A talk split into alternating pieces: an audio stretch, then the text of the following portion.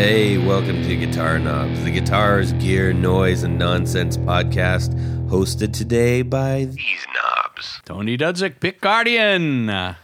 Rob Chafe, Mad Complication. Wow, two in a row for Rob. I'm number two now. Hey, everybody, it's me, Tom Novak. Welcome to the Guitar Knobs podcast. We're thrilled to death that you're listening to our show.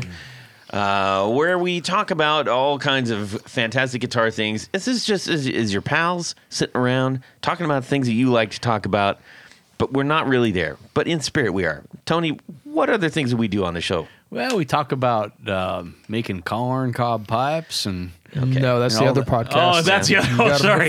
No, we talk about boutique gear for the most part. Things like guitars, amps, pedals, all the good stuff. Authors. We've had authors. 101s. We've had players. We've had, we've got a special guest today. That's right. Mm-hmm. Special guest. Who are you?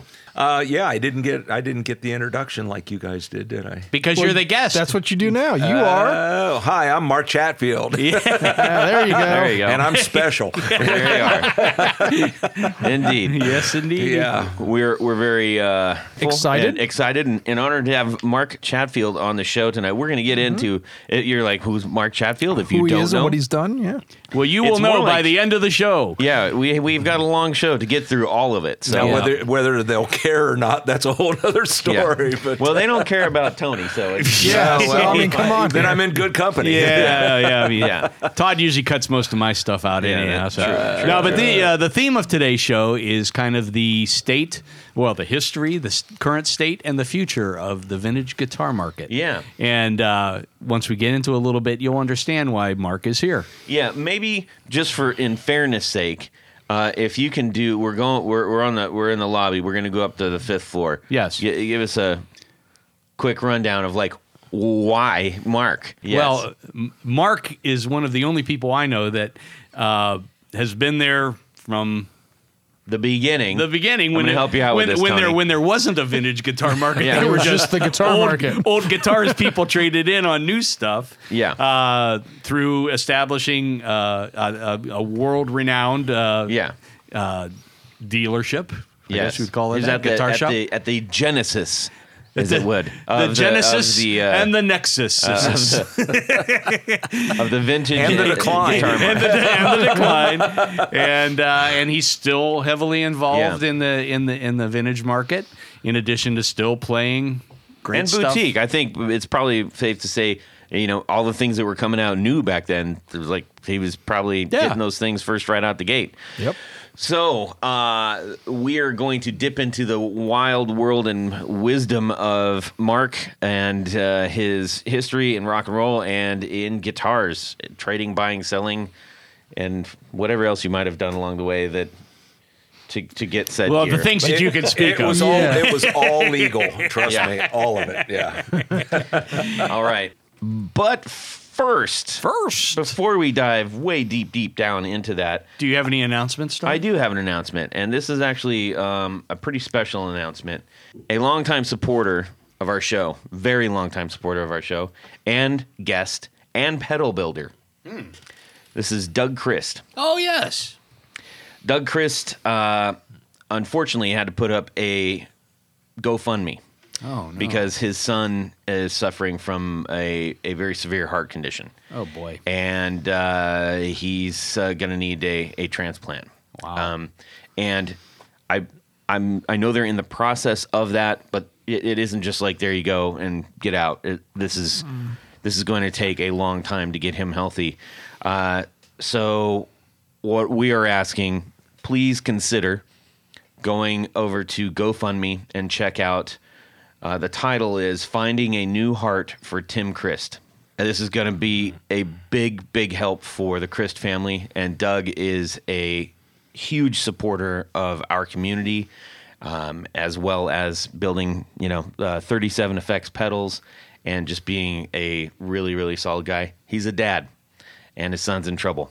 And his son's kids are in trouble as a result. So let's do what we can to help them out. They're still working towards their goal. It's going to take a lift to get it there. But I think everything that we can do will be highly appreciated.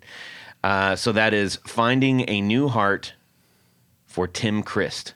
go check out GoFundMe and see what you can do. Any little helps. Yep. All right? Thank Absolutely. You to all of our listeners for considering doing that for Doug. Doug, I know you're listening, so we're all thinking about you, and we're pulling for you guys, okay? All right, let's move on to what's going on in our music worlds this week. And first, we're going to start off with Tanya Bolonsky, the lovely, the leggy. The, what? Oh. Tour gear. No tour gear? Have you listened to the show, man? That's not for a little while. That's really? Not for a while. Jeez, now I got to clap. Wait a minute, you just clapped twice for yourself, so... Oh, yeah, whatever. All right, we're going to start off with Tanya Bolonsky, the lovely, the leggy, the five-time consecutive champion. There was a break of 2 years in between. There was. For the... Youngstown Kielbasa eating contest. Queen, yes. All right, go ahead. So I just got my copy of Vintage Guitar Magazine, and there's a really cool article in it. They talk about 5 different amp prototypes or first runs. And, you know, they cover the Ampeg reverb, jet reverb. They cover the Fender Twin reverb prototype and, of course, a Boogie. And, you know, I think most people know that, you know, Randall Smith basically started off Mesa Boogie by modifying Princeton reverbs and dropping a 12-inch speaker in them. I did not know that. Oh, you didn't know that? Well, I don't know. Mark, I don't know most of the stuff on here. That's why I started It's great having him around. There you go. He's like Ed McMahon. I did not know that. Oh, no, that's Johnny Carson. Yeah. I did not know that. Yeah. So, hey, that sounded like Baloney Claws. Yes. Yeah. I just heard him today. But anyhow, there's one we were talking a little bit before the show about Bogner. This is Reinhold Bogner's first hand-wired. He took an old Super Fender Super amp and basically made the first version of the Ecstasy. That's bizarre looking. And it's just like it's the shell of a Fender Super amp. And this one has a clean channel and 2 dirty channels, which you know would be the kind of the hallmark of the Bogner line, right? So, but even more interesting, this is a totally hand-wired version. Before you know, he used this, and then they developed PC boards after that. So that's weird, man. It's weird, wacky stuff. That's weird. But it's a cool article. So if if you're around. You know, it's the is January... Is that the Kingfish on the... Yeah, it is. That just came today. I haven't looked at it yet. Yeah, but it's cool. On page... What Spoiler page alert, Mark. If you ever see this Bogner come up... Yeah. Well, it's funny that you mentioned the Boogie thing, that I know where one of the original Boogies is. Right? Oh, well, really? Carlos Santana owns one of them, and my friend Carl Popek, you know him, in Las Vegas, was working on it not too long ago for Carlos, because Carlos lives in Las Vegas. Yeah. And he texted me pictures of it, and he goes, this might come up for sale. Ooh. And he says, you know, will you broker it or something? I said, damn right I will. But I think Carlos decided to keep it, you know. But, yeah, it was really... Pretty cool looking amp. Yeah. But you know what else might come up for sale is there's a Sound City Concorde. It's a one-off. It's a blonde over there. Is that brand new sliders on it? No, it's all original. Everything's all completely original. Oh, that's I'm just saying. That's wait a minute. That's funny guy.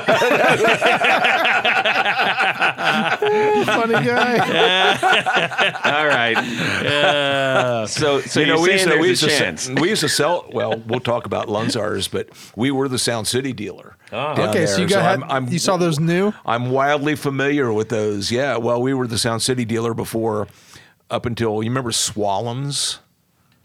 Swallums was on the east side of Columbus. I'm getting way ahead of us here, aren't I? Wait a minute. Okay.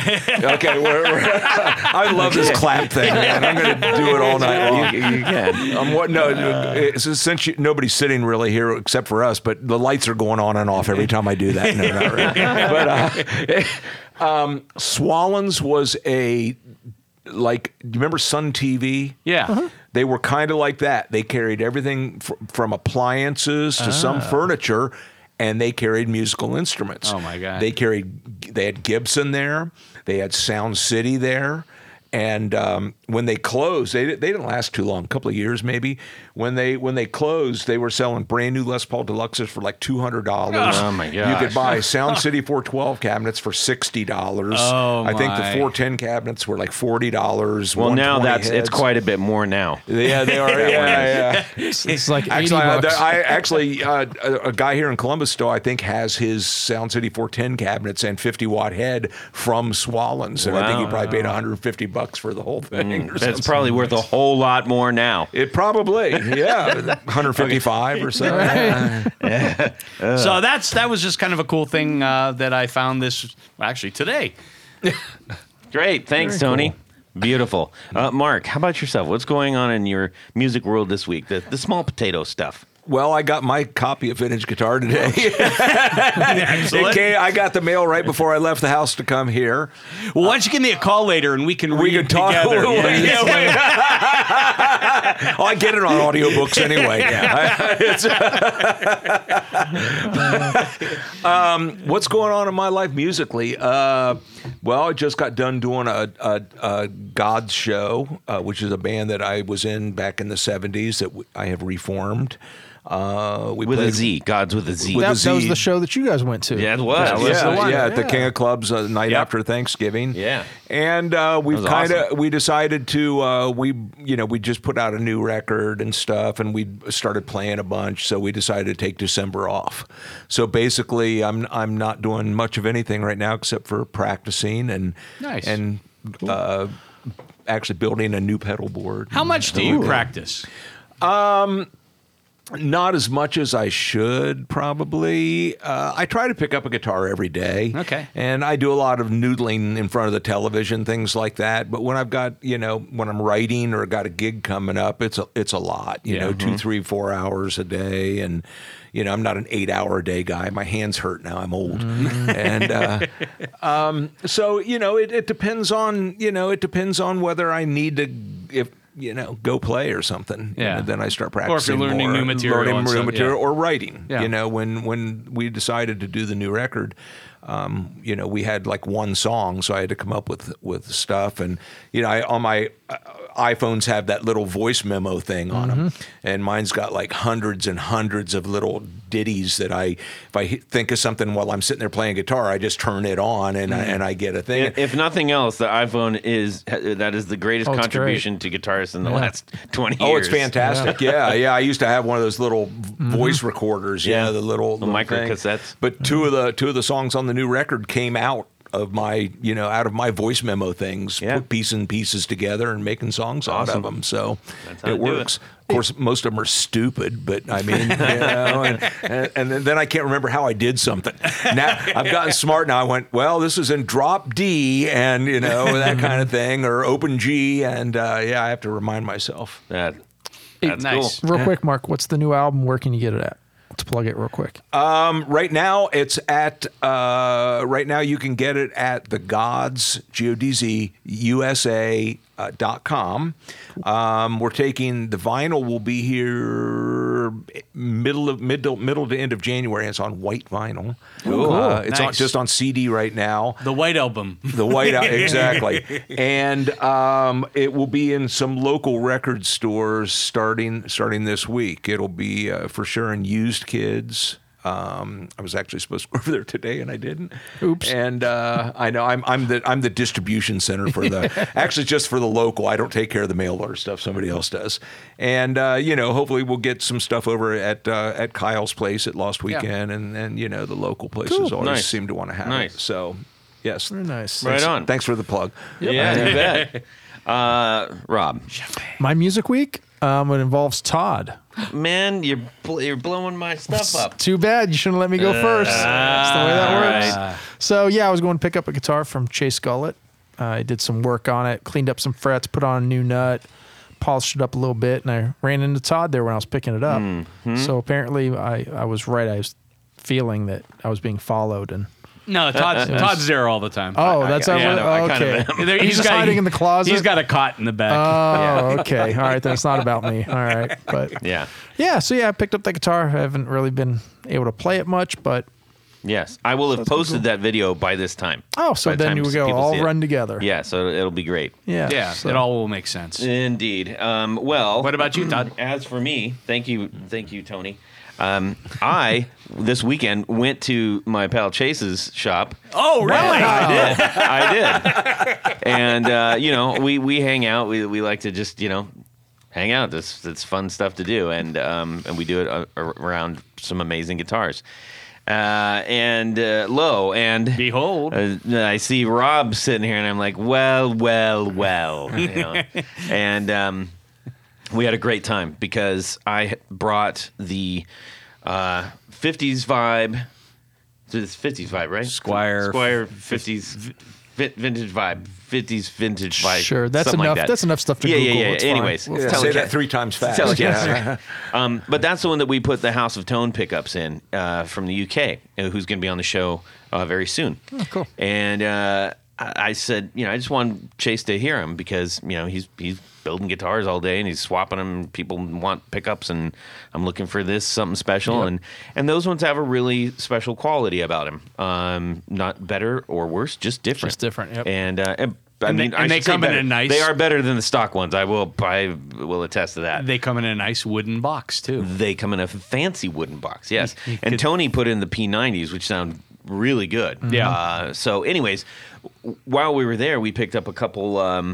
Of Chase's crafts that he made. Well, they're more than crafts. I mean, they're guitars, Tellys, and we put them against some Lawlers. Lawler 52 vintage was in one, and then the other one had Brandon. The Wound. Brandon Wound. I don't remember exactly which model it was, but it was his take on a vintagey. And it was so cool to just hear three guitars that look identical or close to it sound so different. Yeah, and even the pickups, we're not talking like, a T bridge compared to a Strat bridge compared to a Humbucker. No, these are all T bridge. And we even measured the DC resistance of the three, and they were all within 1K of each other. Yeah. So it wasn't like it was drastic. Really wild. Yeah. It was very, very interesting.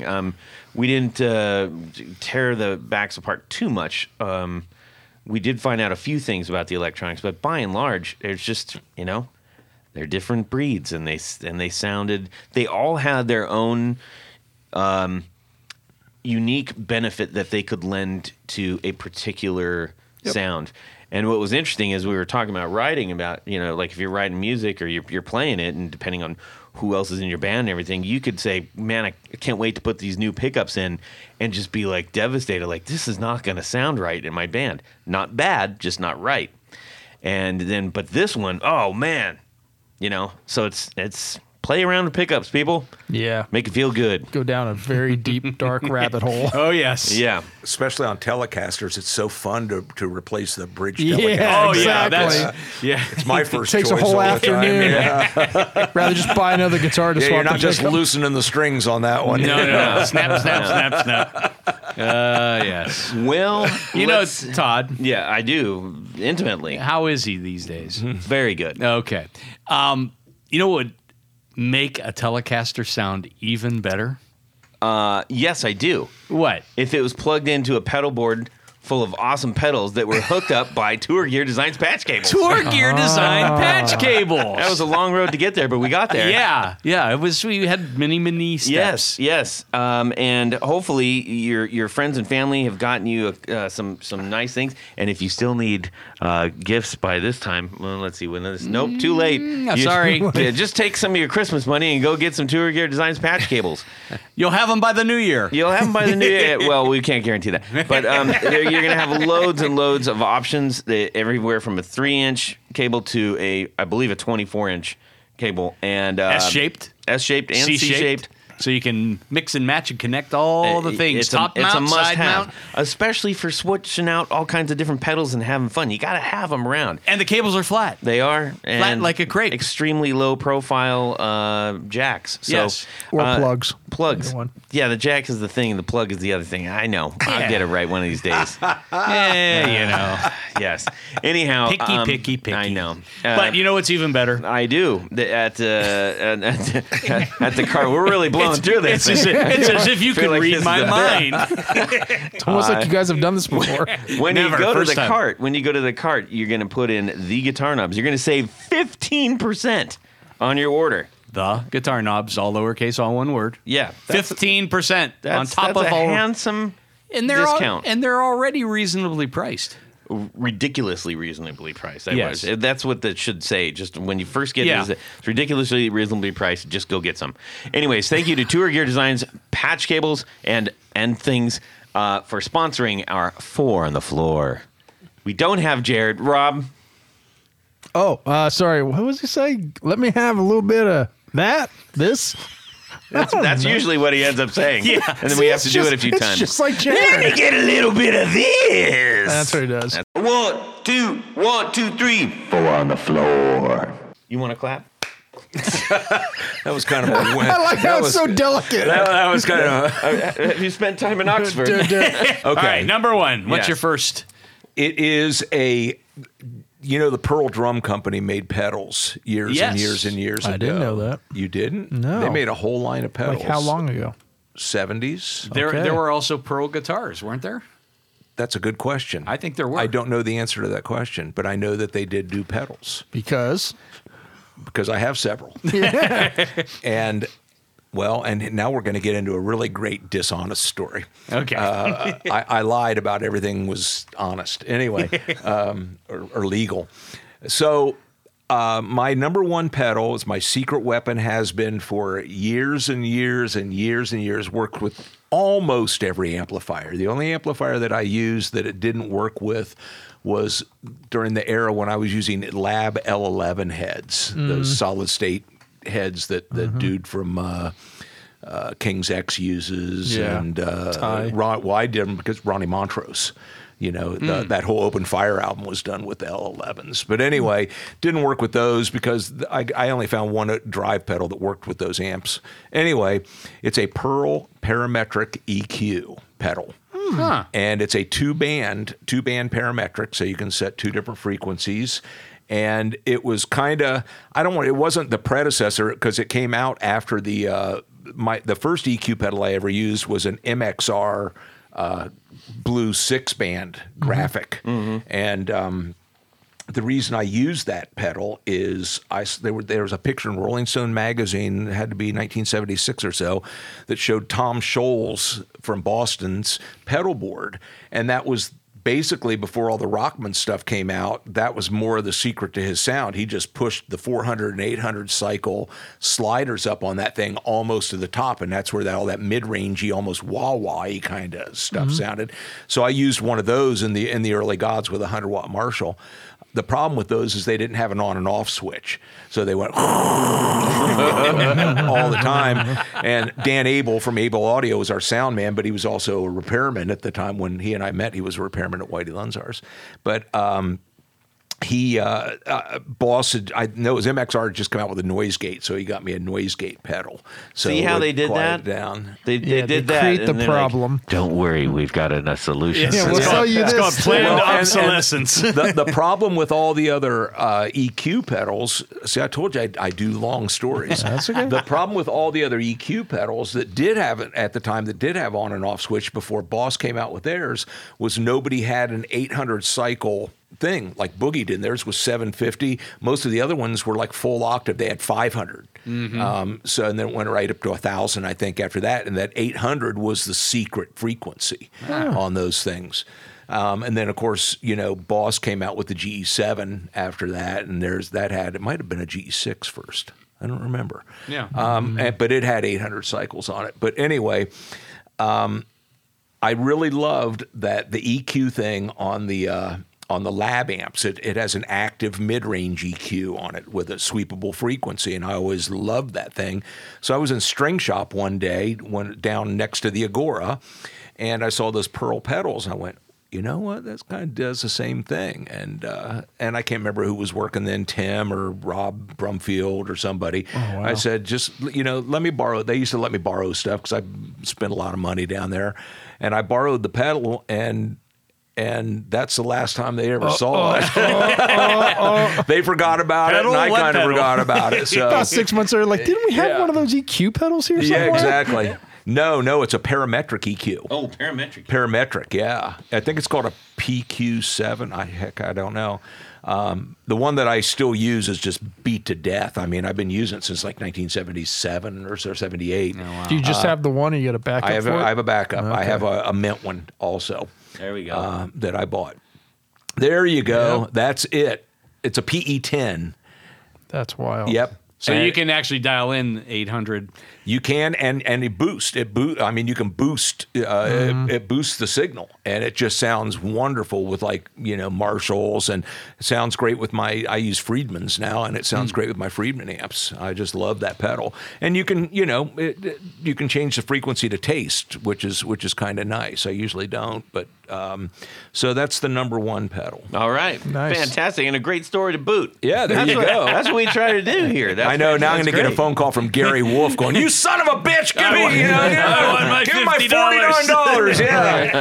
Yeah. Well, you should look. They made a whole line of stuff, and they actually made a an overdrive pedal that also has a frequency knob on it. That's very cool. Pearl did, and their stuff was really good. The chorus was good. They made a great big delay pedal and stuff. Yeah, we just had that one up. Yeah, the delay one looked a lot like the Fender. The Fender units that were out at about the same time. Yeah, probably. The silver. Well, and this stuff is all, you know, the good Japanese chips and stuff that they were using, those or whatever, the 45, whatever, you know. Yeah. Rob knows all the numbers. I don't. To me, it either sounds good or it doesn't. It doesn't really matter what it says on it. Yeah. 45, 58, 45, 59, whatever it takes. Yeah. Number two.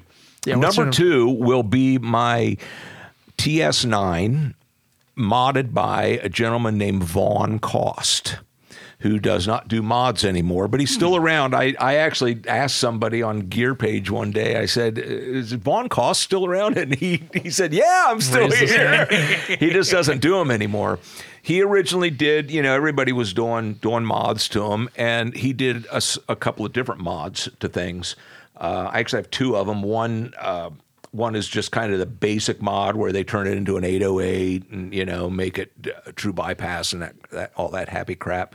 But the one that I actually use has two extra switches on top that one is in the middle, they're both flat, but one is a 6 dB or 3 dB or 6 dB bass boost, which anybody uses TS9s knows that they have a big mid-range hump and they take away all your low end. Mm-hmm. And then the other one is a compressor. So it's got light compression or a little heavier compressor. Oh, wow, that's cool. On there. Then it has two extra knobs on the side and an extra foot switch on the top above the other foot switch. Oh, my goodness. It has a whole nother higher gain TS9 built into that TS9. So you can go between the two and the light changes from green to red. Oh, wow. That's a lot of stuff in a TS9 package. You should see it. Looks like a little robot, man. It's pretty damn cool. Like a science experiment. And it takes up space on your board because it's got the two knobs that stick out next to the jacks. Right. Where you put in the plugs. Yeah. Anyway. Sounds like you need some Tour Gear Design patch cables. There you go. I do. I like those flat. I like the flat cables. Yeah. So those are probably my first two, you know, that I would... No, as somebody who's touring and you know, putting your equipment through the ringer, that sounds like a very, very specific pedal with an awful lot done to it. Has it broken down ever, or do you worry about that? Or no, I have another one that he did that has everything except for the extra knobs and the extra switch. It doesn't have the second TS9 built into it. Got it. And it actually sounds a little different, but I've never had to use it. The only thing that's ever happened with this one is the pots get dirty every now and then, and I have to spray this stuff out. Other than that, it's been foolproof. You know, that's fantastic. Excuse me. Well, you're starting with a good base. I mean, those things are dang near indestructible to begin with. So yeah, and and the mods weren't even that expensive back then. I mean, I've had this thing for 25 years or so. Mm-hmm. He did it, and amazing. It's a great pedal. How about number three? Number three is going to be the Boss CE5 Chorus Ensemble. Okay, I did not see that one coming. I didn't expect a chorus. Okay. Oh, yeah. Well, I like chorus. Yeah. But I like subtle chorus. I've tried and owned every chorus pedal known to man, and probably still own a bunch of them. Mm-hmm. I'm an effects loop guy. Okay, so I have to run all my time-based stuff through an effects loop, because once you do that through a good loop, you just can't ever go back to the front of an amplifier. I can't anyway, especially if you play gainy. And, a chorus pedal just turns into a flanger. Quite different. And delay pedals are useless. They just mush up. If you play clean, it's different, but with overdriven sounds, it just doesn't work for me. And so I've had, you've put some loops in some of my, I've put some loops in some vintage jams. I shouldn't say talk about that. But actually with older Marshalls, the older Marshalls that you did, it actually increases the value to put a good loop in those, because people use the loop so much, and we use the Metro Zero loss loops in them. But the Friedman amps have, basically that loop in them. That is that loop built in. So I've tried every chorus known to man, and I still always go back to that one. Why? Because it has, it's one of the only pedals that has a level control for it, and it has a depth control both, and EQ on it. So you can dial. It's the fourth knob over there is a concentric for bass and treble, and you can make them flat or you can add. Yeah, I don't know if I've ever seen a 2-band EQ on a chorus pedal. Yep, see it right there? That's pretty neat. And it just, it doesn't overwhelm. It's just there. That's what I don't like about most choruses. It sounds like it's been put 100% wet, even if not, you know? Yeah, and like I said, I've experimented with the most expensive stuff you can find down to the cheapest stuff you can find. Though a friend of mine is one I've never tried that he's using on his board, and he uses it in the front of his amp. It's an old Washburn one. There's the old ugly plastic black Washburn, and it sounds pretty darn good. But I have like 5 of those. Right. Do you run them stereo, or do you just run? That's a hard question to answer, and the reason for that is I don't generally run stereo, but there have been times when I do, and the chorus technically will not run stereo. The reason for that is it's not the last thing in my chain. Okay. So I make the stereo connection comes out of my delay. So, and what I do is I'll run, I use Friedman Dirty Shirleys. So I'll run one Dirty Shirley and run the loop through that, and then I run the return or the stereo send from my delay to the return of the other loop. So I'm just getting the power section of that amplifier. Mm-hmm. I used to do it way different when I was using boogies. When I was using 50 calibers, I actually ran a mono stereo rig, the poor man's way. I ran a speaker cabinet off a 50 caliber head in mono, and then I ran 2 other 412s with I'd take the direct out into a quad reverb and run chorus and echo on the quad reverb in stereo, and man, it sounded huge. That was my Rosie gig or rig for years. Yeah. I mean, for a long, long, long time, I had this big rack with 250 caliber heads in it and a Simulclass 295, the big one, big power amp, and a quad reverb. Which those sound great when they're run correctly. When they work, when they work. Biggest power supply known to man. Yeah, that thing's huge. It's interesting to hear you talk about all of that, the old big huge gear, and then qualify one by saying, you know, the big, huge one. Well, these were different times. That wasn't even the biggest, hugest gear, you know? Yeah. I mean, back in the day, the small rig, I'm just bringing a half stack. That's what I was saying. That was it, yeah. I'm only bringing one cab. Yep. Yeah. Yep. Okay, last one, number 4. Well, now we're going to the delay pedal. Okay. Which is, and once again, don't laugh. I've tried them all. The Boss DD20 Giga Delay. I don't think that's called a Giga Delay. I think it is a Giga Delay. Is it? The 20 is the Giga. Yeah. Two buttons, 4 preset. Yeah, it's got like the 2 Boss buttons, mm-hmm. you know. Yeah. With 4, well, it's 4 preset. And a manual. That's the DD20. Yeah, that's 20. The 200, I think. The 20 is the old one. Yeah. That one, yeah. You get 5 settings. Yeah, because you get a manual. Because the manual setting is there. And other than having to scroll through the 4 things. That's why, because I was going to switch to one of those like 15 years ago, and the whole tap, tap, tap, tap, tap. And then I go buy it and be like, damn it. Well, but here's the deal. If you want that, they all have to do that unless you buy the that TC Flashback. It has 4 buttons. Right. And the Line 6 one does too, but the Line 6 one, unless you modify it, won't work through an effects loop. And Line 6 will even tell you that. There's a modification you have to do because they're set up kind of like an old analog delay pedal, and they're not made to be running an effects loop. You're talking like the old DL4? Yeah, the DL4s. The new ones that you can, but no, there's all the ones that run through loops have been modded. But those run great through a loop. But so my point being, those have 4 buttons, well actually 3 buttons to get to different delays.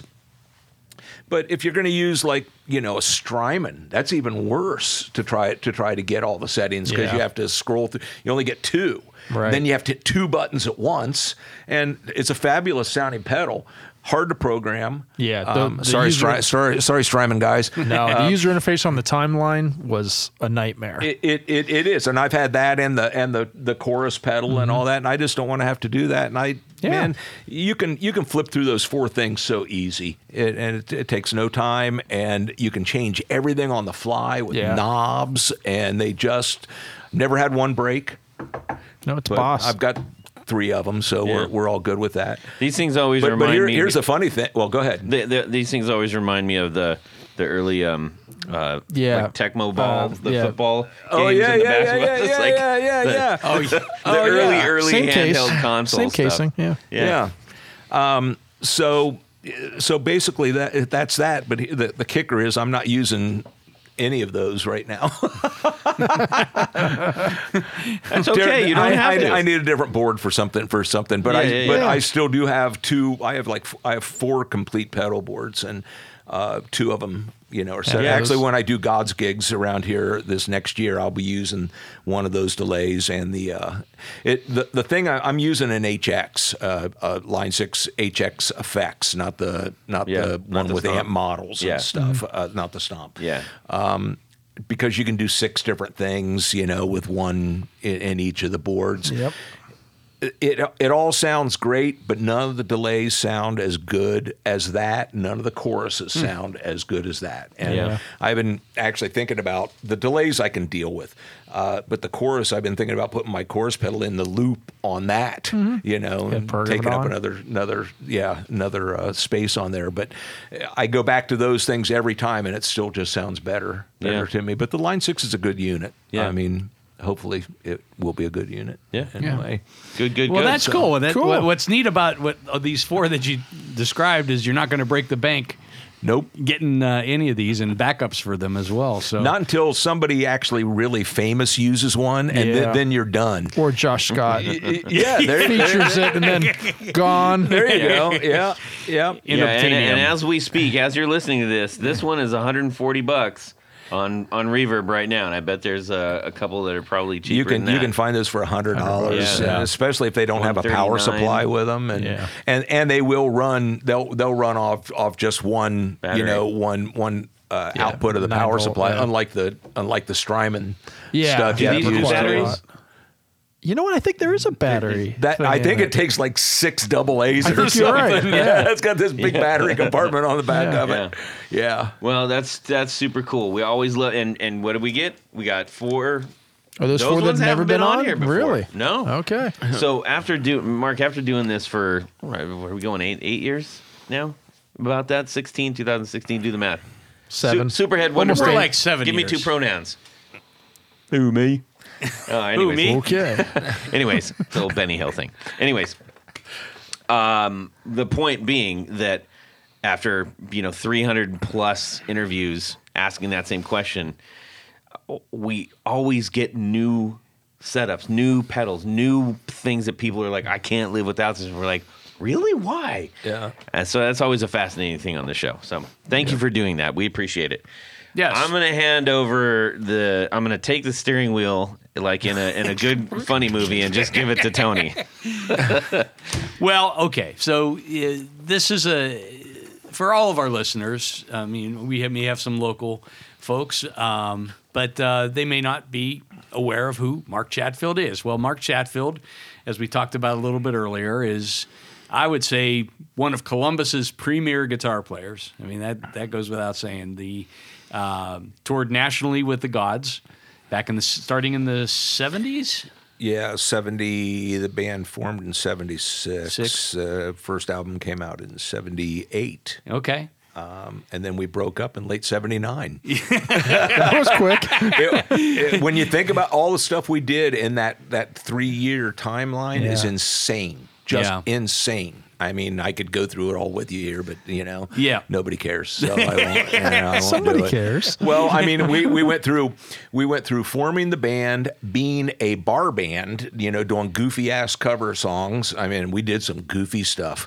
To losing 2 members in a car accident, to coming back, hiring another guitar player, being a bar band, playing smaller places, to being a local band that sells out the Agora literally overnight. That happened. Getting a record deal, doing an album, doing two national tours, doing the second album, doing another national tour, and then breaking up. All in a 3-year period. That's a wild ride, man. Yeah. That's very compressed. Yeah. And after that, one of the local regional band, Rosie.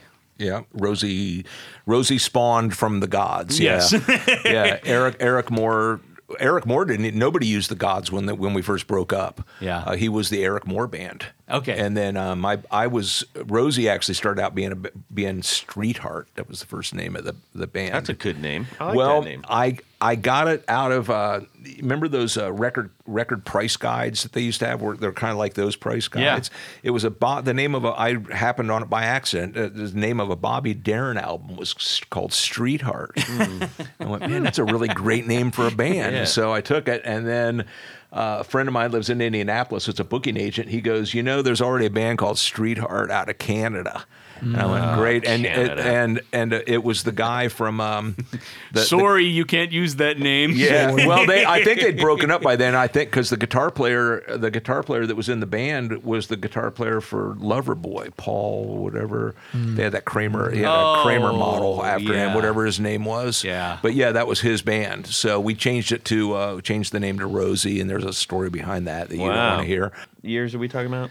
We're in the 80s now. Well, yeah, late 79 was when Rosie first started. You know, 79, 80, yeah.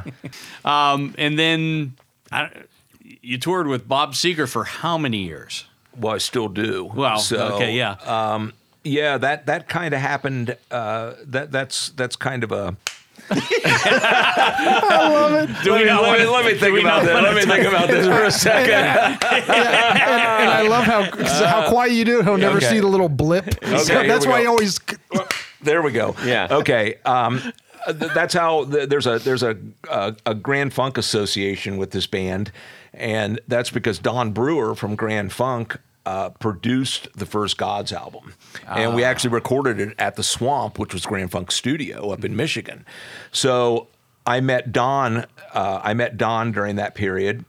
And then Grand Funk broke up, and they did a band called Flint with everybody from the band except for Mark Farner, and I went up and played on that record. And so after that, Don and I kind of lost touch. But I'd met Mel Shocker, the bass player, and Craig Frost the keyboard player for Grand Funk and I became lifelong brothers for, you know, just like that. One of those things where you just hit it off, and we're still great friends.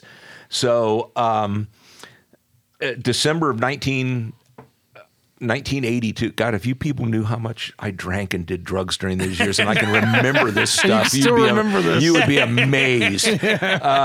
Anyway, so December of 1982, I'm laying in bed, and my phone rings early in the morning, and I answer, and it goes, "Hey, it's Don Brewer. You want to come up and audition for Bob Seger?" And I went, "What?" You know? So I said, "Sure." So I went up and auditioned for Bob Seger. He... Craig Frost had joined Bob Seger in late 79 after Flint broke up as a keyboard player. And then in 82, their drummer quit. David Teagarden left the band, and Drew Abbott, Bob's guitar player for years and years, also left the band. So they needed to replace two guys. So Brewer came in to play drums, and then they were just auditioning hundreds of guitar players, and those guys both suggested me, and I went up and basically got the gig. That's cool. Awesome. Now, at that point in time, you know, for the younger audiences, Bob Seger would have had what would have been hot right about that time. There was a brand new album out then called The Distance, and the big song, I think the hit single on that was a song called "Roll Me Away," which he still opens with that song. Mm-hmm. I don't know what the album was before that. I think the album before that was maybe the second live album, which was called "Nine Tonight," which has all the hits on. You know, has got, you know, Old Time Rock and Roll and Main Street and Turn the Page and, you know, all that kind of stuff like that. And then The Distance came out. Then the next album is the one that had like a rock on it. Right. Oh, so you're probably like a ton of fun to travel with, because then you're listening to radio and they're like, "Hey, the song comes out. I played on that. Yeah. I played that. I did that. I was on that one." Yeah. With me, not so much. He uses almost all studio guys, and a lot of the band. I mean, like Old Time Rock and Roll isn't hardly anybody from this. There's a couple of Seger guys on there, but the guitar solo on there is some guy that just showed up at Muscle Shoals, came in and played the solo, and then they never saw the guy again. It's the weirdest story. Yeah. I am on some Seger stuff. I'm on the Like a Rock album. Yeah. And then I'm on a live single, and which is a Fortunate Son, which is a Creedence Clearwater song, and then the new album. I recorded a bunch with him down at Ocean Way in Nashville in 1999, and most of that stuff got shelved for a long, long time. Then the brand new album that came out, I think in 2019 when we were out on tour, I actually play on 3 songs on that from those sessions and co-wrote one of the songs on that. So yeah, I got like a $60 royalty check. Nice. Like, you know, wow. Yeah. That's from 2 million Spotify plays. Yeah, exactly. Yeah. Exactly. So yeah. Well, that's cool. Nice. So that's one side of Mark. Yeah. Now you've also been involved with we'll call it vintage guitars. Back in the old days, as we said earlier, those are the old guitars that everyone was trading in on them brand new Fenders. Yeah, so this is his music retail, where he started working retail. That's when I got out of high school, when I graduated from high school, I started working at I was a screen printer, a silk screen printer, a T-shirt guy. So you had to ship the stuff. Some of it went UPS, some of it went truck, some of it went Greyhound. So when people used to ship stuff through Greyhound. Wow. How about that?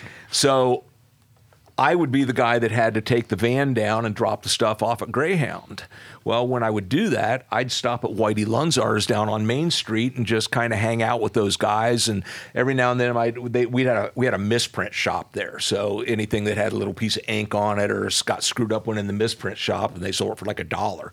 And you know, if you were smart and you were printing and there was a shirt that you wanted, you'd do a misprint on it, so you get one of the shirts. So, there it is. Oops. So I would, I'd like accumulate a bag of misprints and take them down there and give them to the guys down there, and they thought that was just the coolest thing.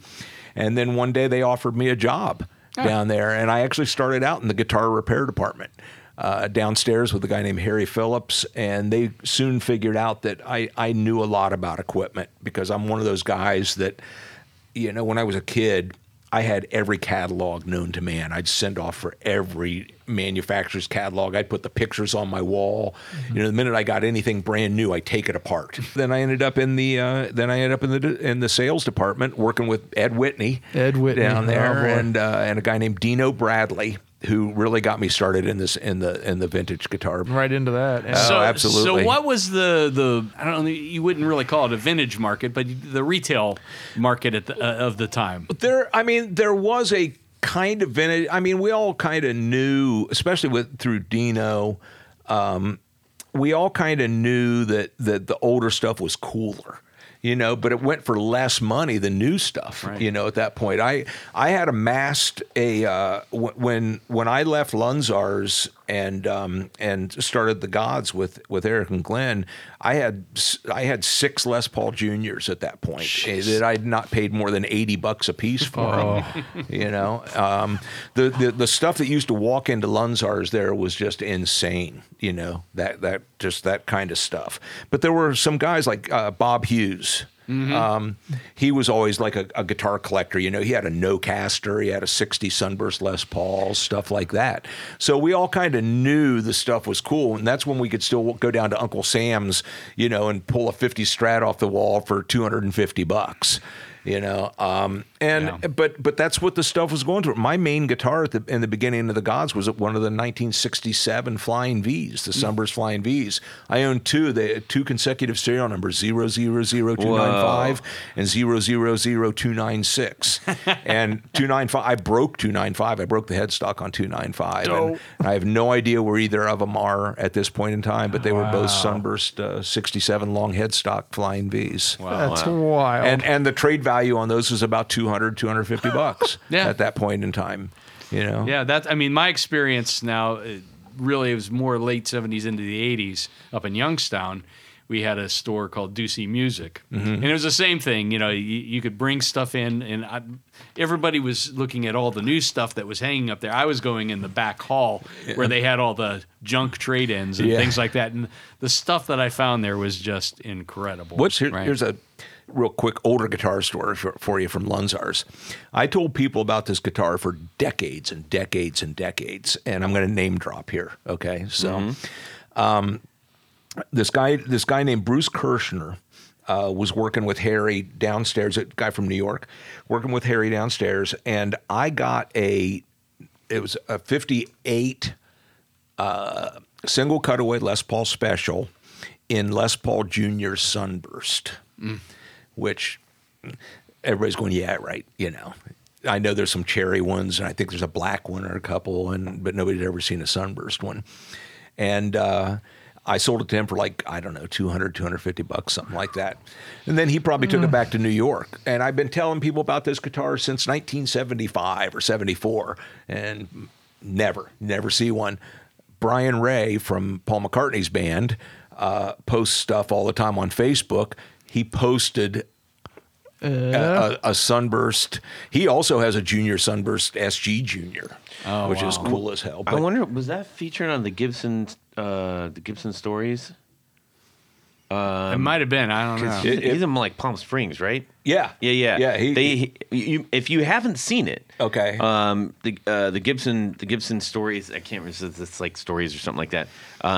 They will sit down with, you know, storied players and go through a bunch of their collection, and he brought out some doozies. He's got some really, really odd, really cool stuff. But I actually sent him a really big long message telling him the story about, I'm so glad you have this. I've been telling people the story about this guitar forever and ever and ever. Is there's only one? We don't know. I mean, nobody's sure. There might be more than one, but that's the only time anybody's ever seen one. And that guitar was in Columbus, Ohio. There's a lot of stuff that came out of Columbus and Cleveland and Akron. You know, this was and you know, Michigan, of course. It was a hotbed for all that kind of stuff. Yeah. There's a lot of dealers down here. You know, there was Whitey Lunzar had a chain of stores, and of course there were Coils that had a chain of stores. Mm-hmm. most of the really, really cool old guitars, we can get into the Explorer, the Korean Explorer stories if you want, came out of Summers and Son. I've had two 58 Carina Vs, and they both came from Summers and Son. No kidding. Because they still both had Summers and Son stickers on the cases. Wow.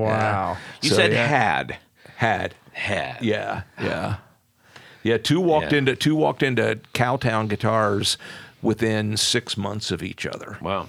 And the second one is a really super clean one that a guy named Perry Margoloff owns now, and it was actually on display in the what's that museum, MoMA, in the Museum of Modern Arts. They did that Play It Loud thing there, and Rob McNally and I went to it when we were on tour. We had a day off and went to that, and there was that Explorer in there. Wow. And I knew it was that one first off because it said it was owned by Perry, and there one of the tuning buttons was changed because when these two old ladies brought the guitar into the shop, had a picture of their dad playing it in church, sitting down playing this playing the Korean Explorer in church, and I pull it out, and it's got flat wound strings on it. You know, the action's, for those that can't see, it's about inch high, action about the inch high, and it's tuned up to pitch. I'm going, we can't do this. I turned one of the things and one of the tuner buttons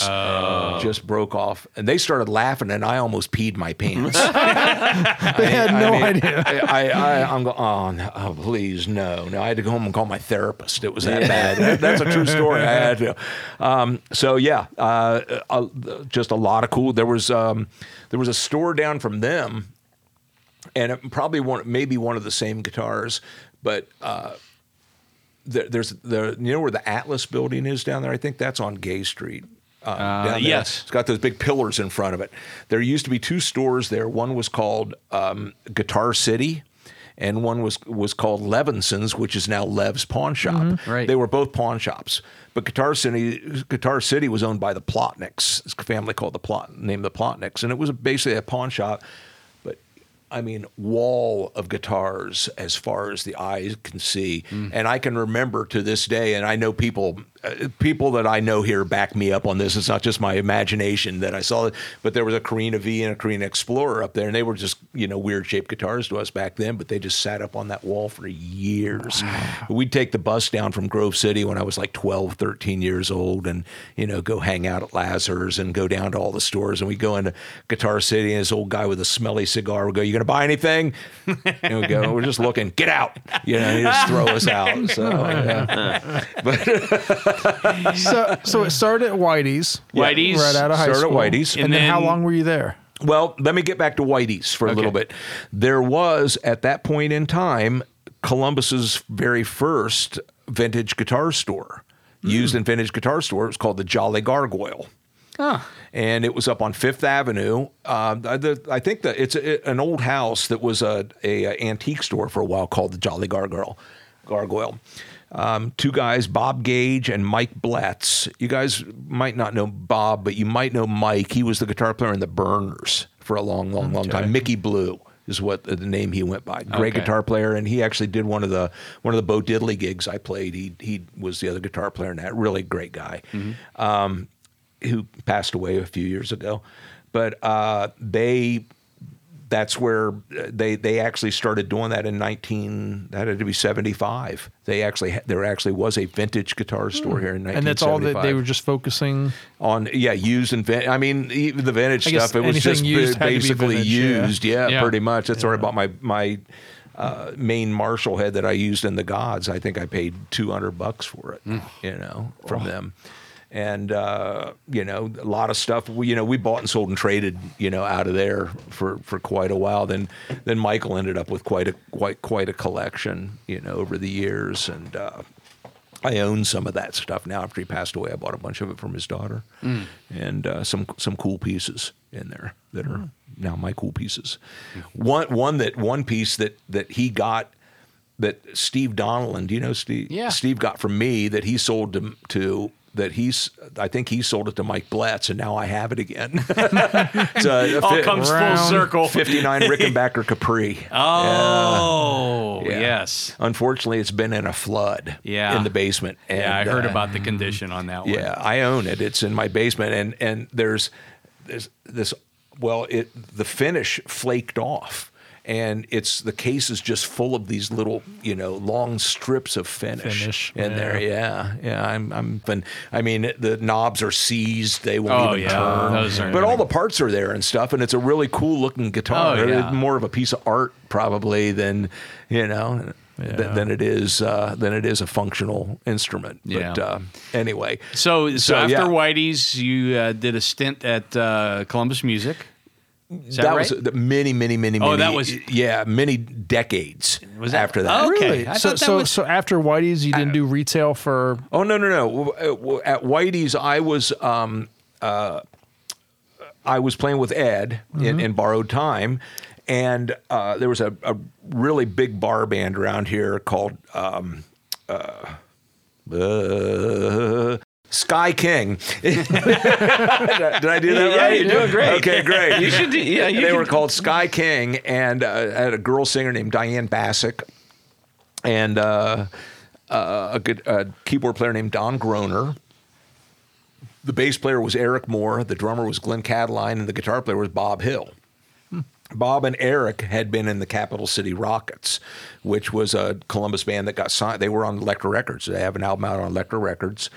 Good band. The singer was Jamie Lyons, who was actually from the Music Explosion. He sang Little Bit of Soul. Oh, wow. Da-da-da-da, da-da-da-da. Yeah, Jamie was in that band. Anyway, they have this band, and Eric wants to not do covers anymore, wants to do an original band.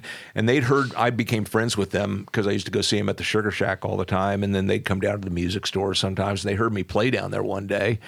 And Glenn and Eric asked me if I wanted to, let's play a little bit and see. So we had rehearsal studios down in the basement of Lunzar's. So we just went down there and jammed, the word jammed, a couple of times. And they said, we're going to do this band, and we're going to call it The Gods. Do you want to be part of it? And so the three of us that was the original band. Oh, wow. And then we hired Mike and Hayward, Mike Adams and Hayward Law from a band called Kingsley Fink out of Parkersburg, West Virginia. And the original Gods had two drummers, Glenn Catiline and Hayward Law. We had two full drum sets on stage and had two drummers. And Mike and Hayward got killed in a car accident. And on their way to Parkersburg to pick up our promo packs that we had purchased. So then they decided we'd hire Bob Hill and not have two drummers, and that's what the album version, and the big draw version of The Gods. Right. And it literally went from, putting up our own posters for the Agora and stuff, down there on the light poles and stuff. And it went from 100 people to selling the place out in a very, very short period of time. But we had a lot of support from the record or from the radio stations, and then that came to us.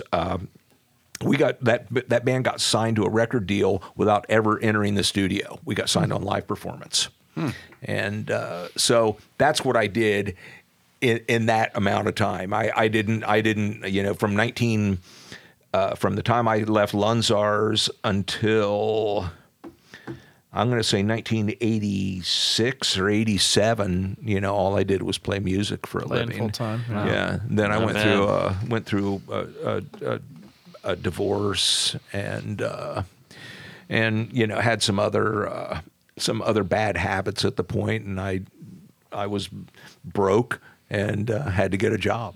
So I worked at this. And that's how Here Comes Columbus Music. Here Comes Columbus Music. And that was even an accident. Really? Yeah. I knew some of the people in there, so I just sat around talking and shooting the breeze with them. And I said, if you guys need some help, putting some of this stuff up, I got nothing else to do right now. So I started assembling drum sets for them. And one thing led to another, and I started working there. And that was pretty much it. Okay, and then it went from that location to the Morse Road location. Then I moved to California for a little bit with the reformation of The Gods. Okay, And where about?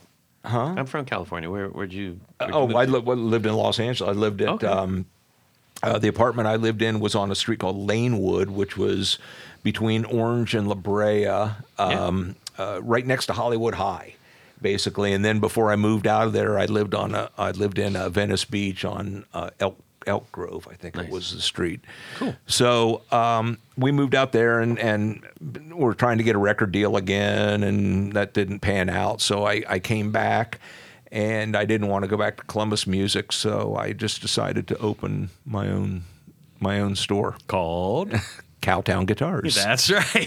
Yeah. So many people might recognize the name Cowtown Guitars from Pawn Stars. Yes. After you started here in Columbus, moved operations to Las Vegas. Yeah. And what year did you open in Columbus? To kind of give some 92 timeline, or 93, so somewhere around in there. 93, yeah. And then I moved. We actually had two stores open at one point. I opened the store in Las Vegas in 97. By that time, I think people were starting to call it vintage guitars. Oh, yeah. So how had that changed? I'm sure, price-wise things changed, but in terms of what people were after.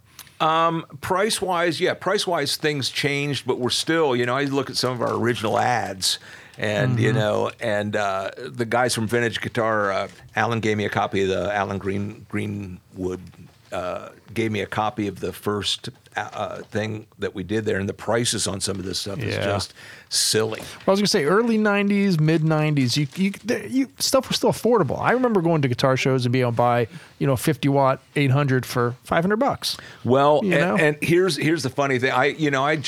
When we opened the store, that's when I first started doing. I actually did one guitar show before I opened the store, and it's when they did the first guitar shows here were like at a hotel out on Hamilton Road. Wherever they were then, it's better than they are now. That place sucks. It's terrible. Yeah, I kind of miss the shrine. Shrine was, there were two other places before that. One was a big gymnasium, and then the other one was literally in the hotel. And they sat up, like they do trade shows kind of things.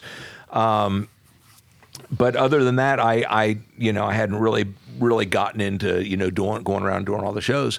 But I started making friends with a lot of the dealers, they'd come into Columbus because nobody here knew what anything was worth. And they thought it was they would laugh, they'd bring, $50,000, which then was a fortune, and Gil would not have enough room in his van to put anything, I remember Buck Salser, coming up to me at my booth at the one show in the gymnasium, and he brings up this like 1960, 61 Les Paul SG in just immaculate condition. He goes, "Man, I just bought this at the front door for $150. Jeez. He goes, the pickups in this are worth $300 a piece, and PAS for $300 a piece. Yeah, that's good. And but that was it. People here did not. I mean, and I'm sure it wasn't just this market. There were probably other secondary markets. The places like this yet. Now, unfortunately, everybody here knows or thinks they know. Well, and we've talked about that with the internet. I mean, I saw the guitar shows from the mid '90s to 2000 change like drastically. Well, and and some really bad things happened in there. And all these pre-2008 things happened. I'm not going to name anybody here because a couple of them are my friends. But there were some people that used to go out to the guitar shows with basically an open checkbook to spend whatever they wanted. And they'd just buy all this stuff up for retail.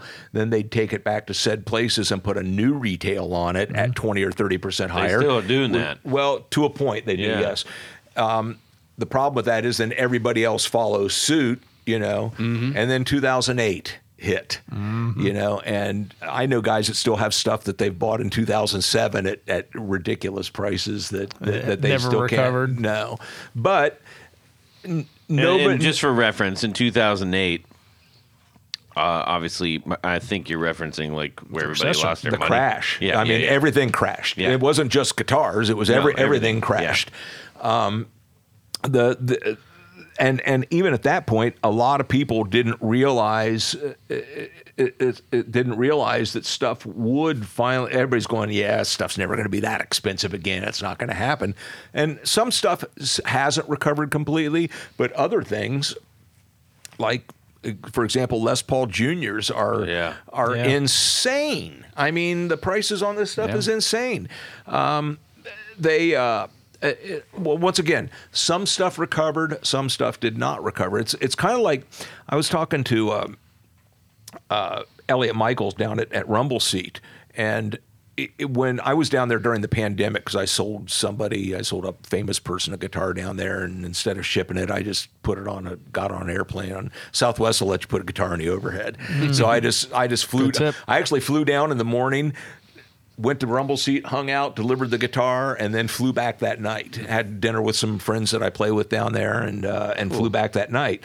But we were talking about the pandemic and how he and I and a bunch of people thought that, man, it's going to be like prime pickings here. Everything's going to come out. It's going to be really cheap. We're going to buy it. And the exact opposite happened. I was blown away when that happened. And that's why the prices are what they are. I mean, there was a point in time where you couldn't find stuff. Yeah. I mean, nothing, you know, one day there's 1,000 pre-CBS Strats for sale. The next day there's none, it was just insane. Now, when was the big Japanese buying boom? That was in the late 80s into the early 90s. Yeah. You know, they'd come around to all that. That's when I really started doing more guitar shows, Texas, and all that stuff like that.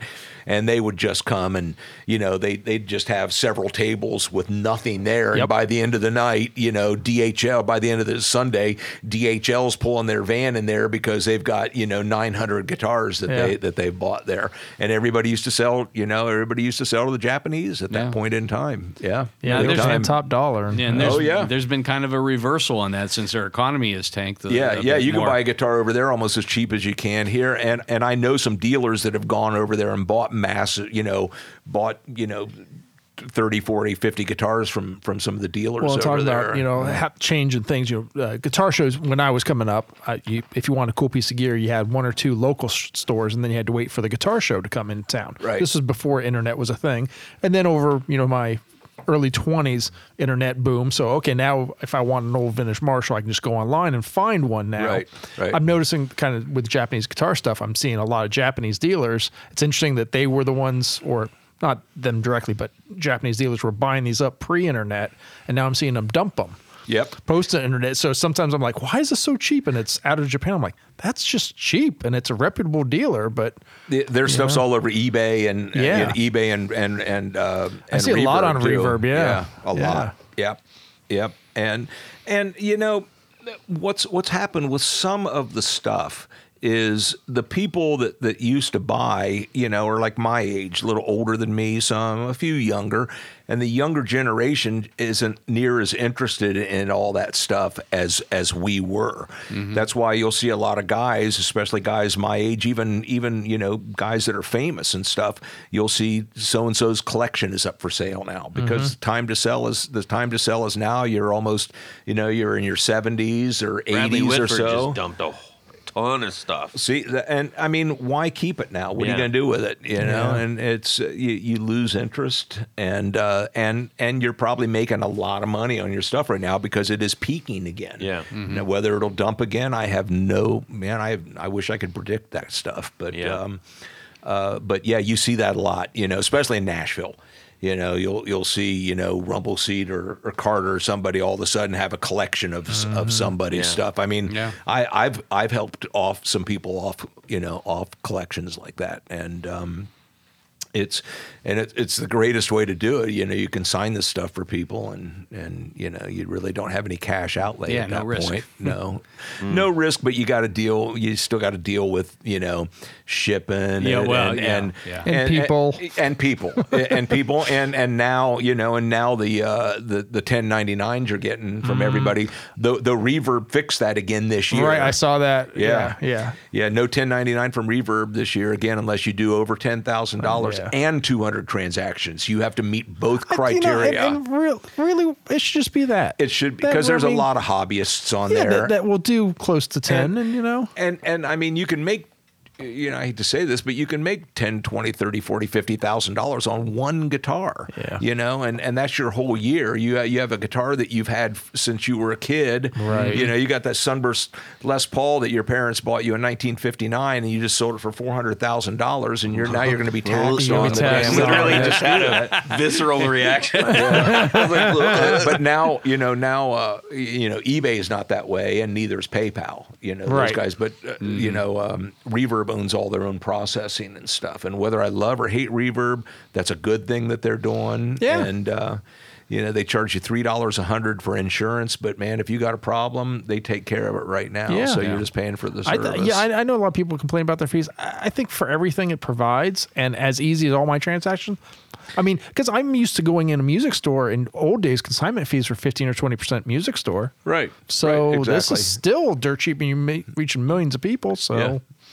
Yeah, you know? The thing I can't get used to is paying the sales tax on out of state. You know, I don't like paying sales tax on used stuff because somebody's already paid sales tax on it once. Well, wait a minute, Mark, you're not doing this correctly.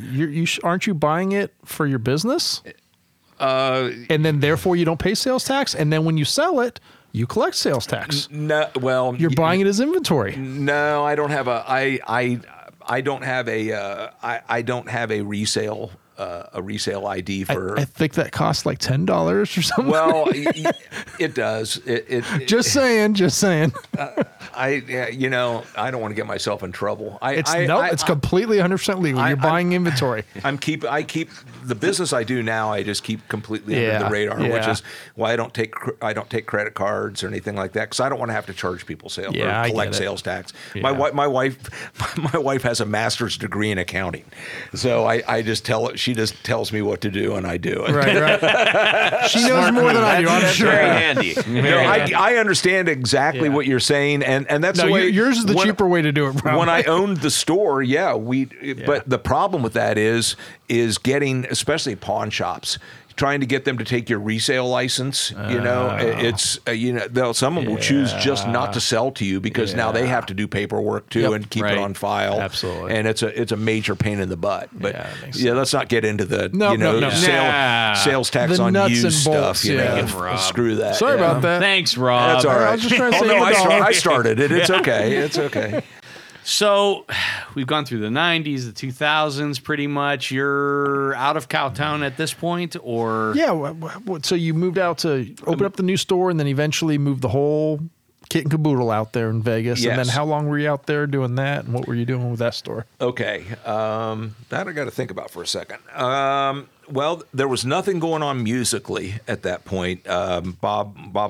Seeger wasn't going to tour.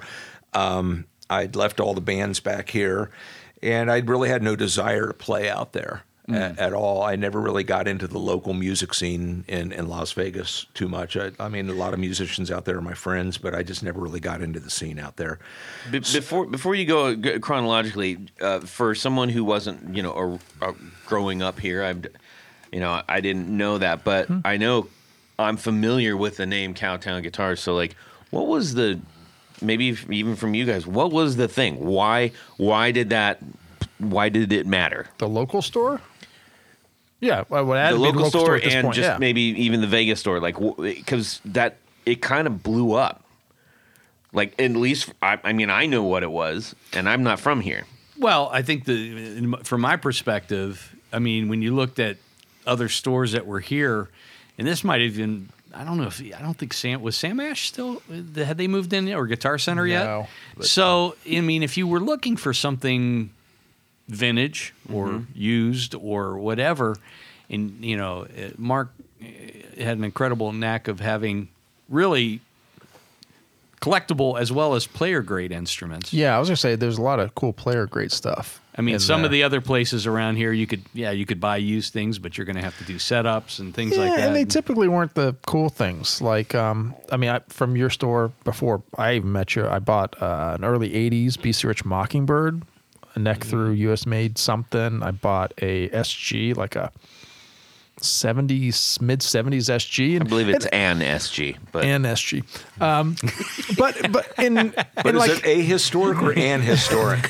Technically, it's an historic. Grammar, please.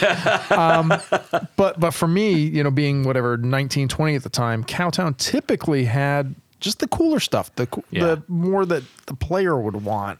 You know what I mean? Well, it's 'cause, you know, the reason for that is we were all musicians and we all liked cool guitars. Right. You know, there was nobody in there that really didn't like that. I mean, you guys know most of the people that worked with me there. Yep.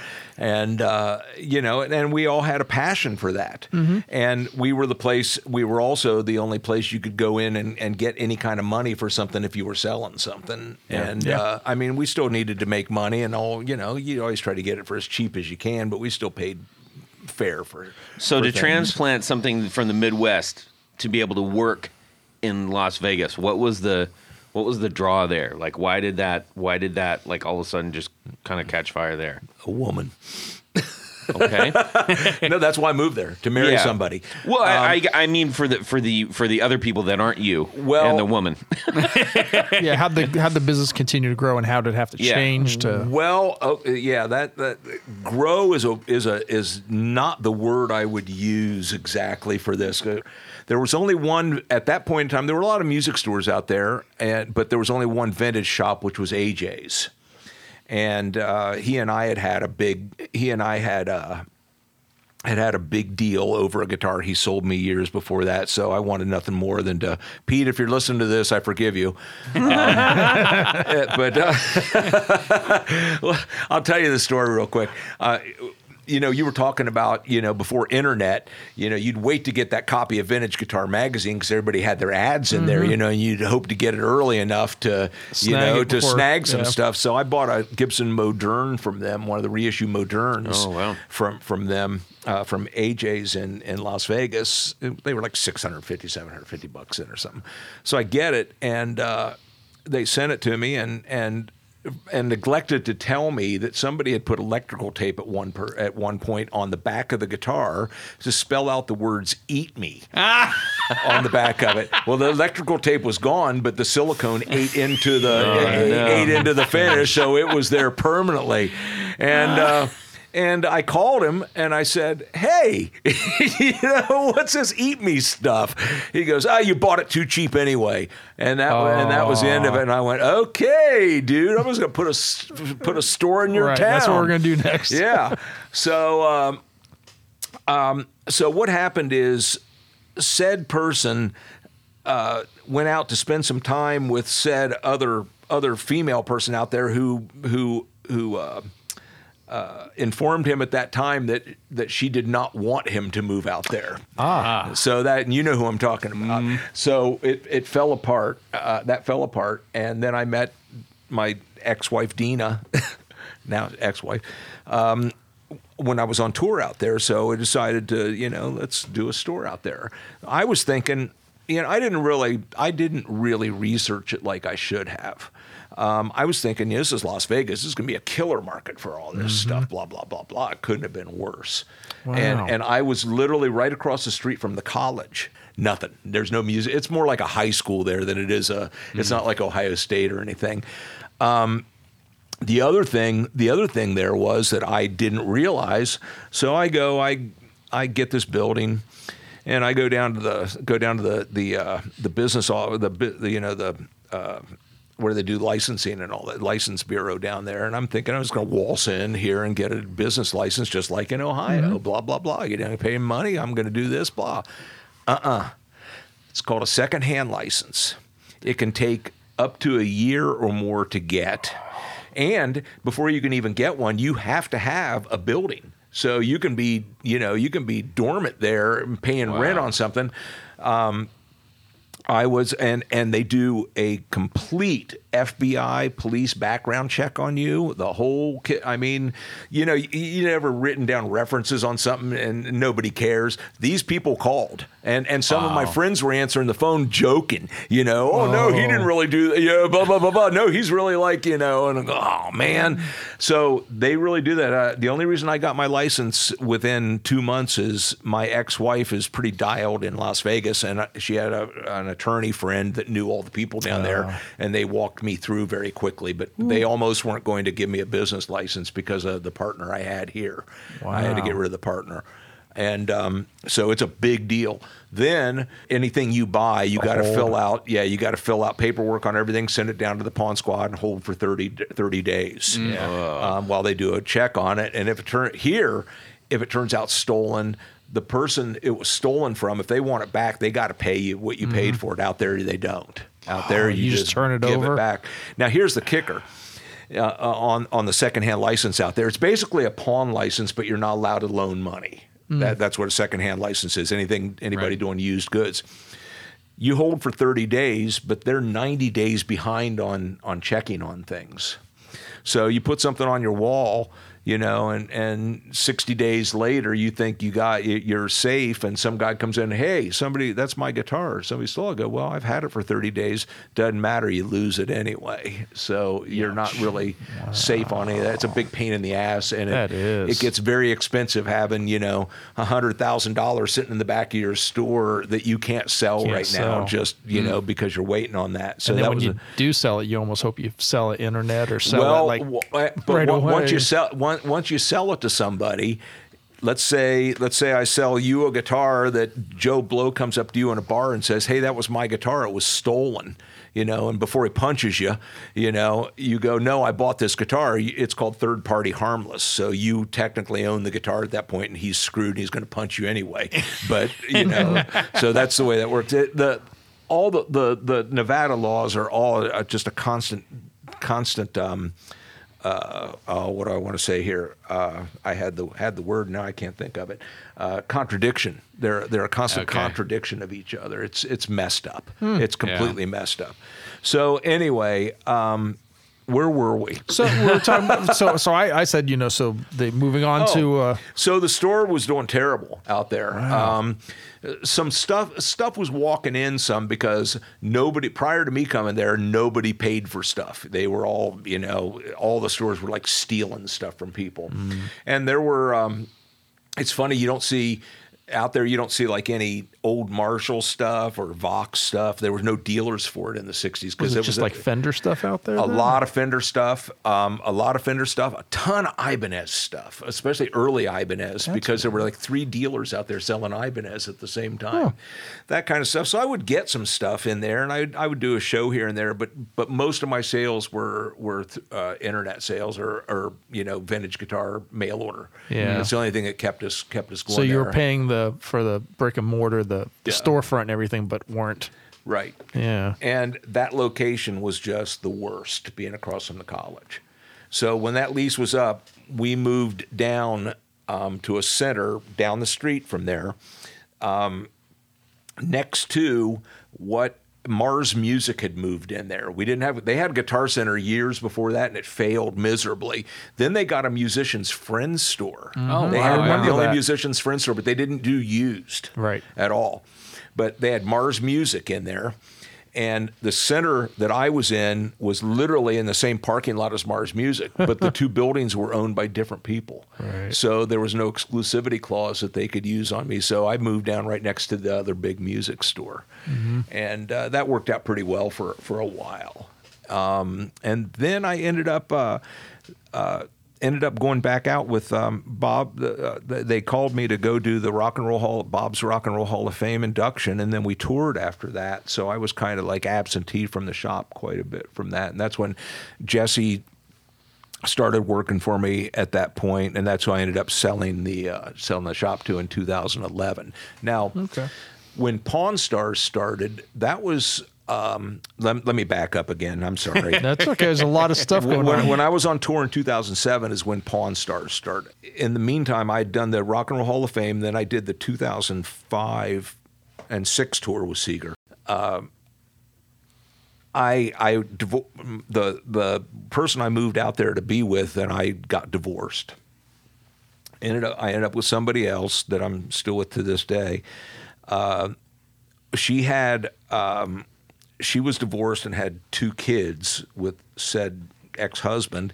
They moved to Oklahoma, and from Las Vegas. So I ended up moving down there. I bought a house down in Tulsa. So I left the shop in Vegas, left other people to run it. This is 2007, which was not the smartest thing in the world to do. Right. Okay. So I'm living in Tulsa, and I'm on tour. And Jesse called and said, "Hey, Rick from Gold and Silver called. We know all those guys, for years." And Rick said, "They're doing some TV show, and do we want to come down and appraise the guitar and stuff?" I said, "Yeah, we all thought it would." Be nothing. A sizzle reel and be done. So Jesse ends up, going down there, and then the show ends up being renewed and blah, blah, blah. So I was living in Tulsa and on tour, so he's the one that ended up doing the show. Mm-hmm. That's how that all happened. Okay. So I sold him the store in 2011 because I just wanted out of it. Then I severed my ties with Seeger at that point, so I basically did nothing for 5 years. Nothing at all. Nothing music related. Nothing business related other than buying and selling, some guitars here and there. And at that point in time, doing more selling than buying. And that's kind of how that happened. Then then Seeger called me in 2017, said, "Hey, do you want to go back out on the road?" I never thought in a million years that would happen, and I almost wasn't going to do it. I thought about it, and I said, "Give me 24 hours." And basically, my mom and my wife talked me into it. They said, "Just go do it. It's good money. Go do it." So I went and did it. And we toured part of 2017 to part of 2018 and all of 2019. We got done right before the plague hit. Wow. And then I've been trying to move back to Columbus since I moved to Las Vegas. It's 23 years of being painful in Las Vegas and Tulsa. Sorry, Tulsa. How do you really feel? If you're anybody listening from Tulsa, we just lost 12 Tulsa listeners. Yeah. Now, if you live there, you know what I'm talking about. It's actually a beautiful place, and it's actually, it reminds you of Ohio. It really does. All Oklahoma reminds you of Ohio, but there's just nothing to do much down there. Good motorcycle place, though. Good place to ride motorcycles. Anyway. So the opportunity during the pandemic, the opportunity presented itself for us to sell our house there and come back to Ohio, and we've been back here for a little over 2 years, just about 2 years now, and there's not a molecule in my body that regrets coming back here. Yeah, and you also started another business with the most. That's the best name I think you ever came up with. I didn't come up with it. I can't take credit for it. Rob McNally. Okay. Google him. He plays on everybody's country stuff. One of the best guitar players you'll ever see in your life. And a Columbus guy. Yeah. Rob's from Columbus. He's A+ list Nashville studio guy. He actually thought of the name. He goes, "Man, if you ever do this again, you ought to call it Trademark Guitars." And I went, "Okay," and I did. So that's that. Yeah. And he's Bob Seeger's other guitar player. I tour with him and some other guys that play with a bunch of people. That I look at myself every night on that stage. Well, when we were touring, I'd look at myself every night on that stage and go, "What the hell am I doing up here with these guys?" That's awesome. Yeah. That's the dream, though, to always feel like you're the lesser musician. You're always surrounded by the better players. Yeah. Yeah, exactly. Yeah, the first one was with. I live the dream all the time. Yeah, well, we know that's true. I got to look at Billy Payne and Kenny Arnoff all night for a year. I'm going, "Oh my goodness, geez. What am I doing here?" Yeah. That's kind of what brought me. I do Trademark Guitars, but it's a hobby business. It's a hobby, and recently I've been super, super, super busy, so it's kind of been. And I don't want to say I'm over it, but I just don't want to do it as much as I used to. Well, and from somebody from the outside looking in, it seems like the stuff just kind of gravitates to you somehow. Somehow the stuff finds you. If it didn't, I wouldn't be buying anything. But I know enough people around here that I get phone calls, you know, with, and so a couple of stores here actually refer people to me. And I got a referral yesterday about a 68 335. That's really, really nice. So, that comes around. But I just want to keep it on my own terms as a hobby. I keep some stuff, and I help. I broker some stuff for people too. That's kind of what I prefer to do. It's easier and works out. They make more money on it that way, and nobody's in any big hurry. Yeah. So somewhere in your discussion when Cowtown was out in Vegas and everything, and then going to Oklahoma, how the market had already been picked over. Yeah, picked over. Yeah. Do you think the vast majority of stuff? There's no more barn finds or grandpa's guitar that's in the closet. Most of it's circulating now. I would say most of it is, but it's not over. You know, just when you think it is. So you still come across. Just when you think it's over, something super cool just shows up. And I know guys. I mean, like, for example, Elliot down at Rumble Seat. All the time, he's getting a one-owner, you know, family bringing Sunburst Les Paul in, or he just got a one-owner original owner, 68 Paisley Telecaster with every piece of literature that ever came with it that's just immaculate under the bed find. Mm. They're still out there. So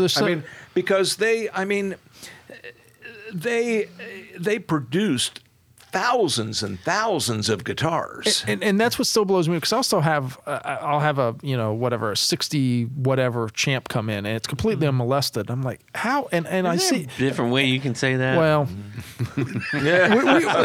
yeah, but that's the because we consider unfettered. It it's 100% original. Raise the bar, right? But I'll have one of those come in every month or every 2 months, and I'm like, how many of these things are out there? Well, it's a lot. I always bring up Les Paul Juniors because it's like my favorite guitar, but they made thousands of them. I've got the production records, tens of thousands of those guitars in 1959 alone. The white one you were playing the other night, that was cool. Oh yeah, I actually have two of those. I have a 63 and 64.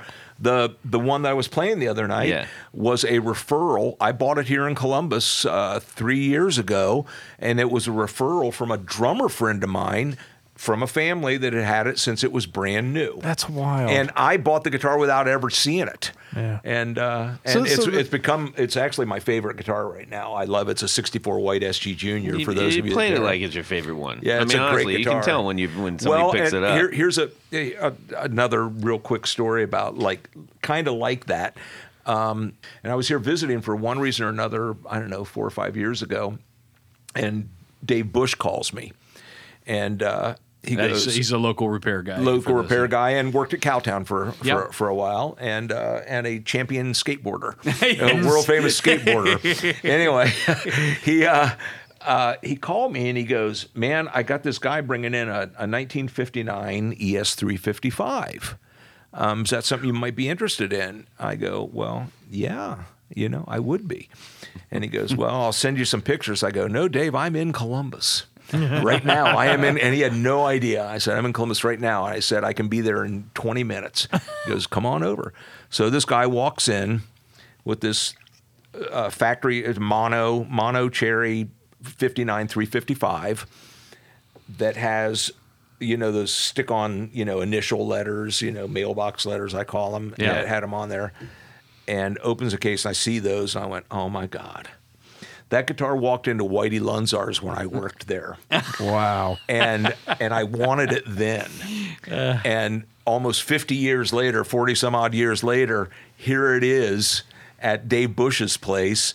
And it's not his, it belongs to this guy's wife, but it was her husband's. Wow. And somehow they got a referral through Dave, somebody saying, "Do you know anybody that knows anything about guitars?" And somebody knew Dave, and that's how it is. And Dave knew me and called me, and bam, done. I have the guitar. I have two of them. Awesome. But something I saw down there that long ago, brings itself back to me. And I actually have bought back some guitars that I sold over the years since I've been back here, that I've always wanted to re-own, re-own again. And that's neat. There's a couple that people won't sell me that I'm still working on. Well, we're going to wrap things up here. I have a couple more questions. Uh-oh. Yeah. So how do you determine the worth? I mean, do you use... I mean, right now it's relatively easy to look online. You can see what the ballpark range of prices. I mean, do you use guidebooks? Do you use your gut? What do you... Can I append that question? There's price and there's also value. Okay. So that might be a $10,000 guitar, but it's really more worth like a $20,000 guitar to the right person. Mm. Or it's worth less because one idiot paid that much money for one. That does not make them all worth that much money. Yeah. Right. There are a lot of factors in there. You know, is it popular? You know, is it something people want? Just because it's old doesn't mean it's valuable. And everybody thinks everything old is valuable. Yeah, you're talking about how people have the wrong information. There you go. Right. You know, just because it's old, it's not valuable. And my neighbor said it's worth this, or you know, I saw a picture of one that looks kind of like mine, you know, and then you try to tell them that's why it's not like theirs. And they don't want to hear it. So in answer to your question, Tony, the answer is yes. You do as much homework as you can and then try to... It's all of the above. It's gut. Now, me, I will tend to pay more for something that I really like. Right. You know, that's a fault of mine. But, you know, the price guides, not so much because they're not updated enough. And things can change on the snap of a finger because Joe Bonamassa played one on stage last night or something like that. That all everybody wants to be like their fave rave, and it makes things like those bad monkey pedals. Mm-hmm. You know those have crashed again. Oh, crashed hard. But but that's all it takes. Mm-hmm. So, unfortunately, you have to look at. I tend to look at what people are, asking for things on Reverb. That doesn't mean that's what they're selling for. That means what people are asking for them, and I try to average it out, and I see how long it's been for sale. And you tell people, go, hey, there's one that what you're asking. It's been for sale for 2 years for that price, so it's not worth that much money. I'm sorry, And this is what I can give you, and if that doesn't work for you, then. Here's reverb.com. You go on there, you go on there, you pay them their percentage, and then since it's over $600, you can't say it now, but you could last year. Yeah. Then you deal with the 1099. Yeah. A lot of people don't want to deal with that now. Mm-hmm. I mean, that know about it. Oh, yeah. Mm-hmm. That's actually a good buying thing for anybody that's buying and selling goods. Well, that leads me to my next question. I mean, where do you think the guitar show market is going? Because a lot of people, if you go to a guitar show, there's lots. It's one of the only places left, I think, that you see piles of cash being exchanged. Yeah. And so I think it's one way for some people, maybe they have a valuable instrument. Maybe they won't get as much, but they'll have a cash settlement. It depends on the show you go to, and as you know from being at guitar shows a lot, the lion's share of those deals are dealer to dealer, not public. Before the doors even open. Yep. Out in the parking lot, blah, blah, blah. Yep. You rarely see people walk in with anything anymore. Not to say it doesn't happen, it does. And some people, make appointments with people that bring stuff in, but it's mostly dealer to dealer. And then they have the dealers have a network of people that they call or they're looking for something like that. I think the prices, every man though. The prices of everything have gone up. You thought people wouldn't buy cars when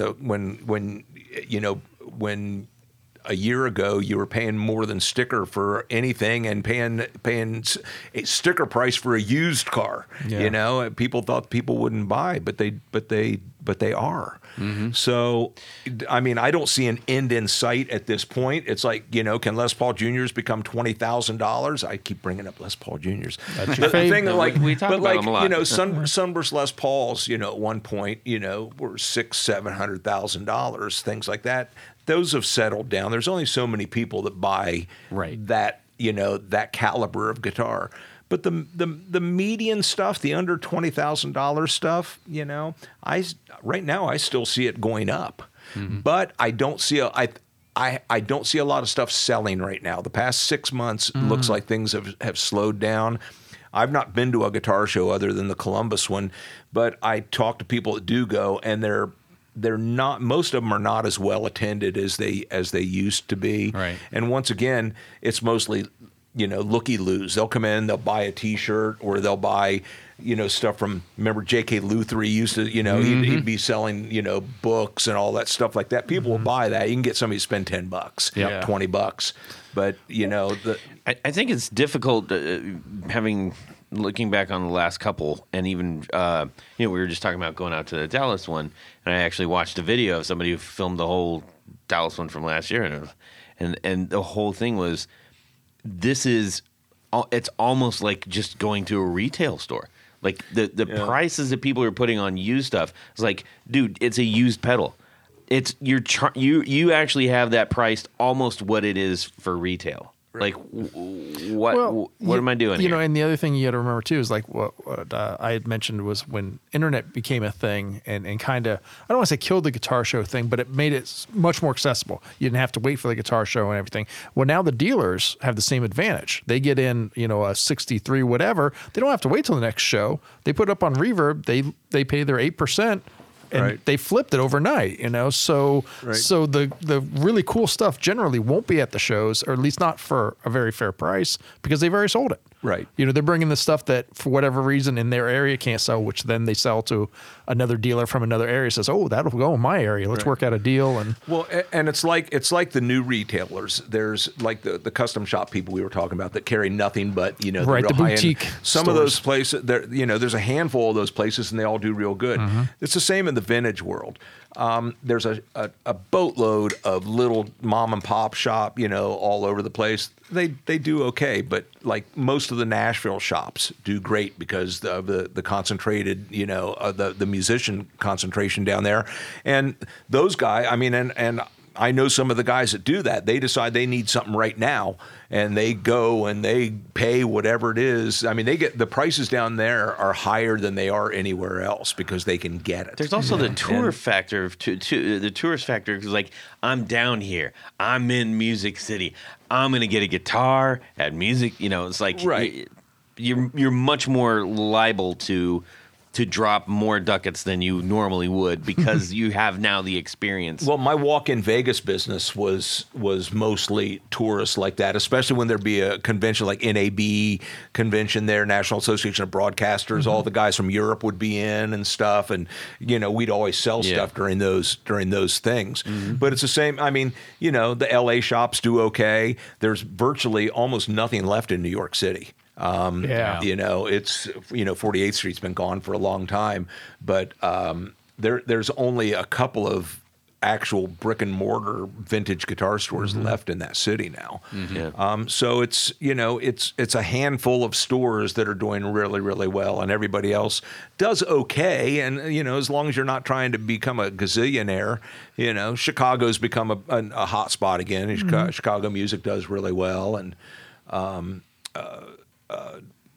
Midwest Buy and Sell does Making Music. He carries yep. vintage and mm-hmm. You know, and boutique. He's yeah. always carried boutique stuff. It definitely seems to me though that, to your point, there's a division there now. I think about it that you've got the boutique dealers that'll carry the Sur, the Grosh, the Bogner, the Dr. Z, those kind of stuff, and they'll have some used stuff. But it seems like you have that, and then you have the used, the Carters that might right. have some of that stuff, but they really focus on. Right. You're forgetting about like, you know, like Oakland, which is boutique gear or about half boutique gear, and just but not boutique as what you're saying. There's like the top shelf boutique stuff, and then there's, you know, like. People that we've had on the show for several years. Yeah. I'm sorry. Like, you know, when I necessarily say boutique, I'm just imagining the you know, the Bogner.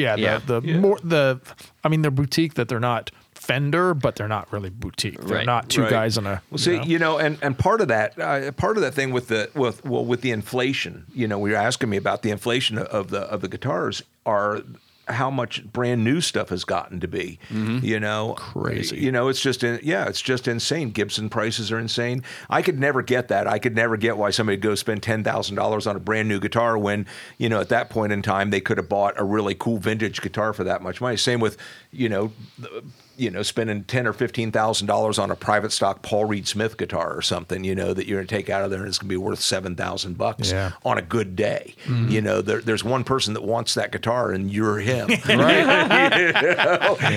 are the market.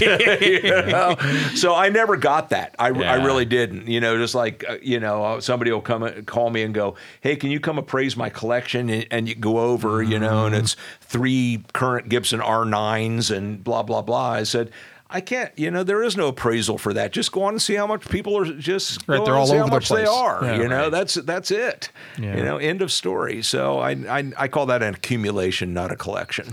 So, that's a nice way of putting it. But yeah, that's all of those factor, all those things factor in, and you know, the inflation on new stuff is just can't help but make the old stuff keep going. You know, you know, you're gonna go spend $4,000 on a used something that you used to be able to, or a brand new something that you used to be able to buy a great used something, you know, for less than that. But it's not that way anymore.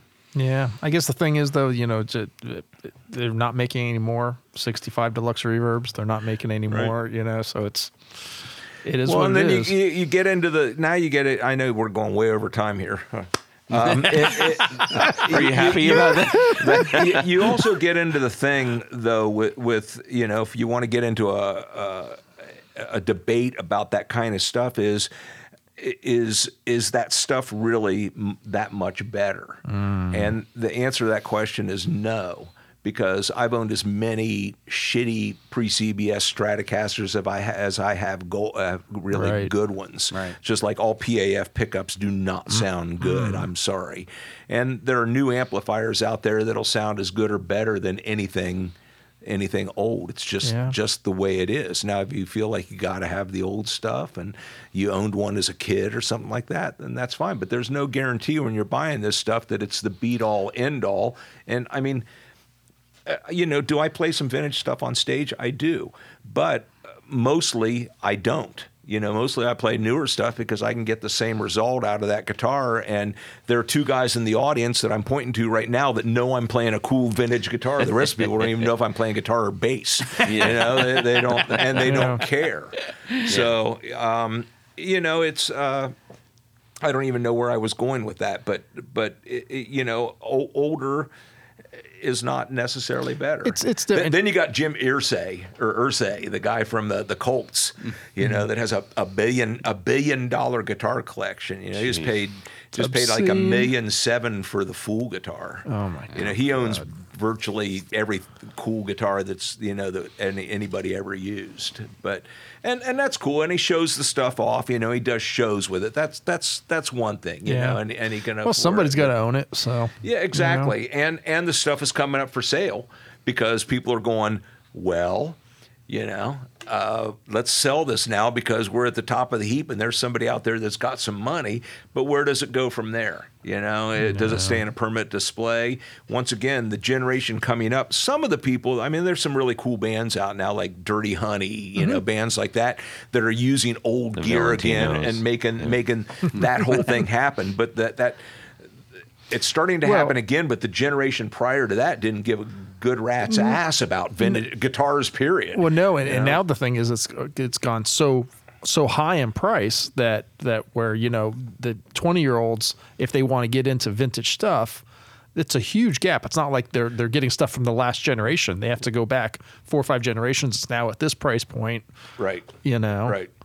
Or, you know, and that's why a company like Gibson can justify, you know, a Murphy aged R9 being $14,000 because the real thing's going to cost you $400,000. Yeah. So, and that's their justification for that. So if you want to say Gibson and be... Yeah. Yeah. Exactly. Okay. All right. We've solved the problems of the world. Yes. Let's all open up vintage guitar stores. Oh, God, no. Yeah. Legitimately, though... I love the fact that we could go for hours more talking with you. I really appreciate that about you being here, so thank you. Oh, well, thank you. Yeah. Thank you. I'm not sure I'm good for more hours right now. But, you know, not without a nap included, you know? Yeah. We could hobble them and then he'd be here for the next couple of shows. You've seen Misery, right? Yeah. All right, we got one more little thing here we're going to do. Yes. So at this point of the show, there's a little game we like to play called Would You Rather. You got to work on that, man. It's rough. Well, you know, no one can... What are you doing? Hey, I'm doing everything else we can talk about. You could just have him do it once and sample it. Then you just have it. That's what we need to do. I said that years ago, okay. But you know. Normally our buddy Jared does this, but he is... I will make a point of doing that, okay, everybody? Sample Jared. That way he's always on the show. I will just have sample. I can go... There that would be good. Yeah. You got a button for it. All right, so this Would You Rather... is brought to us by our good friend Bruce Bacon. Yes, Brucey. I get hungry every time I hear that name. Yes. Bruce? No, Bacon. Bacon. So he sent us a holiday-themed Would You Rather. Yeah. You know that. Mm-hmm. Everyone loves the Bing and Bowie Little Drummer Boy. The duet. Iconic. Yes. Except Bing. Well, Bing didn't much like it. Bing didn't much like it. He didn't quite get David. Neither did my mom. Yeah. I remember we were doing the Christmas tree, and I looked at her, and she had her nose all wrinkled up, and I was like, what? Because I thought it was cool. What's with the weird guy on Bing's show? And then I was like, it's like Tom Jones and Janis Joplin. That was a good one, too. Yeah. Okay. So this is this iconic pop culture moment. Yes. Has one flaw. There's no guitar.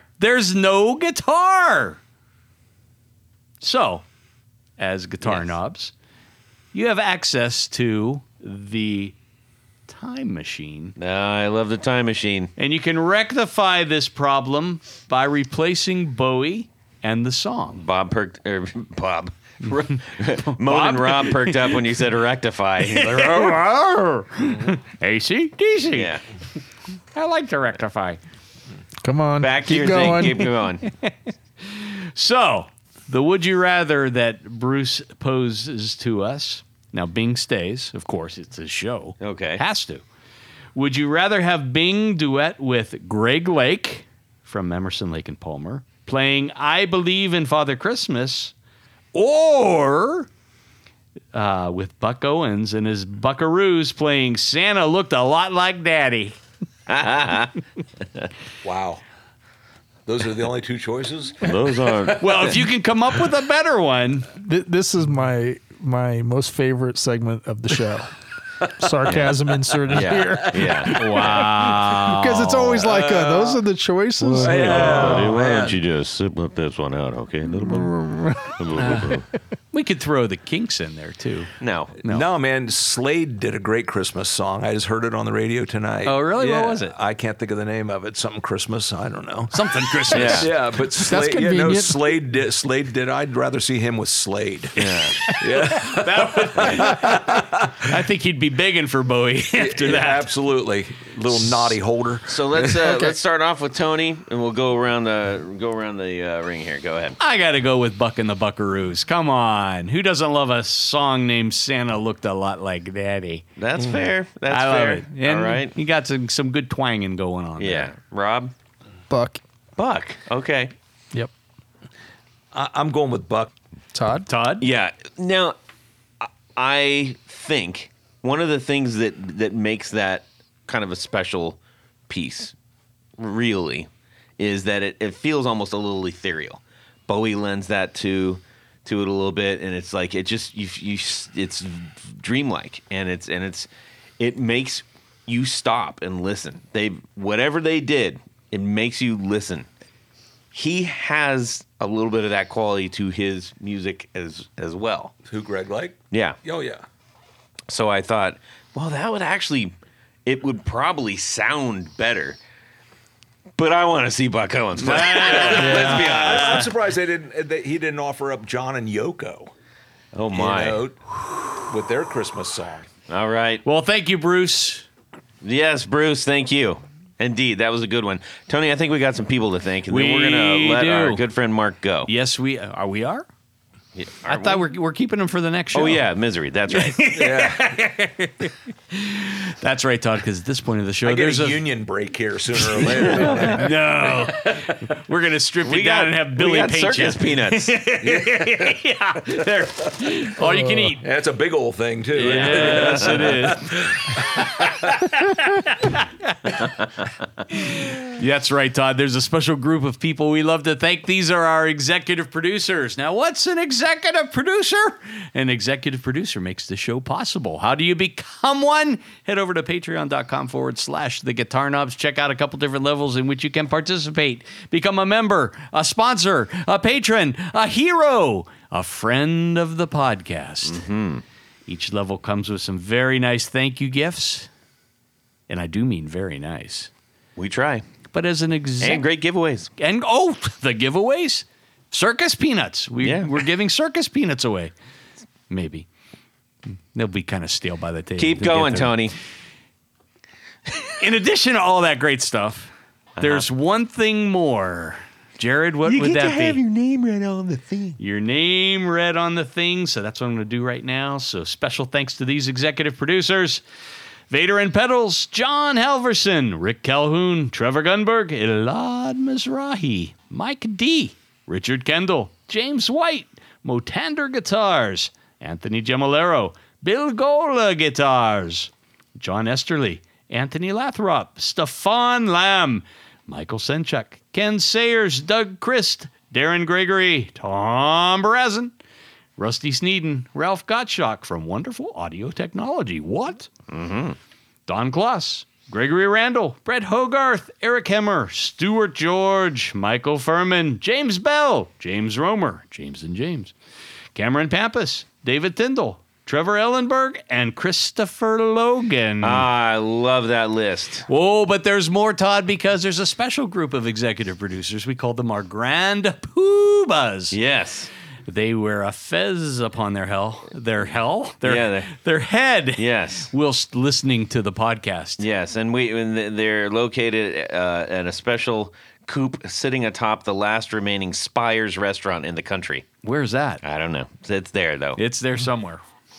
Well, they'll be there, drinking some orange liquid of some sort. Go, Tony. So special thanks to these Grand Poobahs. Tommy Manasco, Ricardo Higuereda, David Kaminga, Brandon Wound Pickups, Hex Matos, Michio Murakishi, Bob Crouch, Jack Cadian, Sam Jett, Tyler K.C. Rhines, LSJ Music Company, John Williams, James Pennington, Steve Keys, Cody Foster, Science of Sound, Brian Robison, Jonathan Jerusik, Corey Nigro, Michael Van Zant, Tim Nowak, Jonathan Daly, Martin Cliff, Sean S., David Poe, Billy Spitfire Unlimited, Congregation Gear Demos, Paul Von Eppinger, Scott Sullivan, Great Lakes Guitar Pickups, Matt Hart, Enrico Fernando, Moon Guitars, Adam Johnson, and Eric Edwards. Oh, man. Thank you guys so much.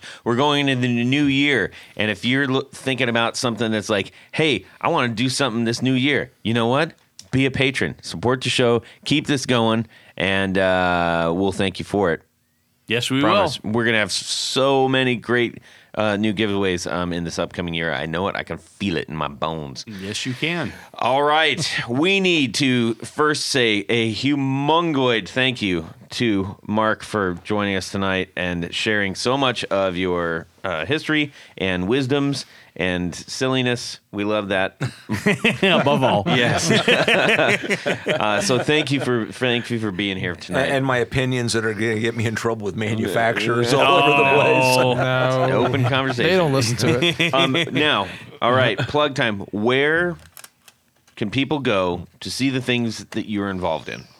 Trademarkguitars.com, thegodsusa.com. With a Z. With a Z, and Guitar Knobs is not with a Z. No. Could be. It'd be a whole lot cooler for us. Absolutely. Oh, man. It's funny, our store in Tulsa was called Cupcakes with a Z. Kupcakz. My wife hated it, but everybody loved it. Anyway, the GodsUSA.com and TrademarkGuitars.com, and I think that's about all I got to plug at this point. Sounds good. Cool. Well, keep your ears out for what Mark's doing in the future. And Tony, how about yourself? Head over to pickguardian.com. Check out some of the things that I do. But you know what I do? Mostly I do custom work. So shoot me an email. Let me know what you're trying to do, what you're trying to look like. Sure. Make your guitar your own. Okay. Would you do that? I'll try. Do that for me, please. Yes, I might actually do that over again. Yes. I'll tell you about it after. I have an idea. He has an idea. Oh, boy. All right, Moan and Rob. He's like pointing at me randomly. I get my own theme song. I like that. Okay, that's cool. MadcowAmplification.com, Instagram, Facebook.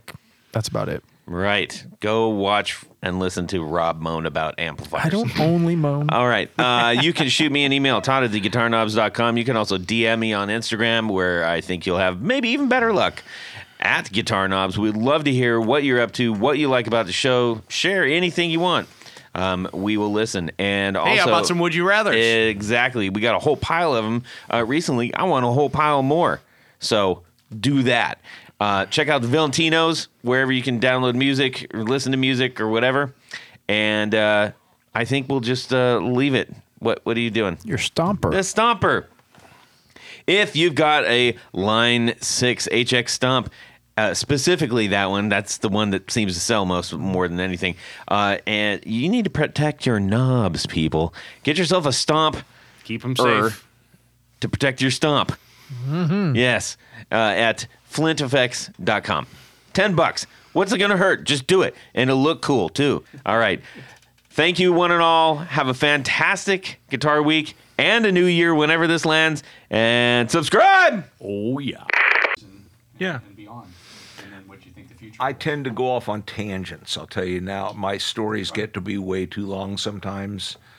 If we need to take a little break, stretch your legs, use the bathroom, anything like that. I just go in my pants. I could pee. Okay. Yep.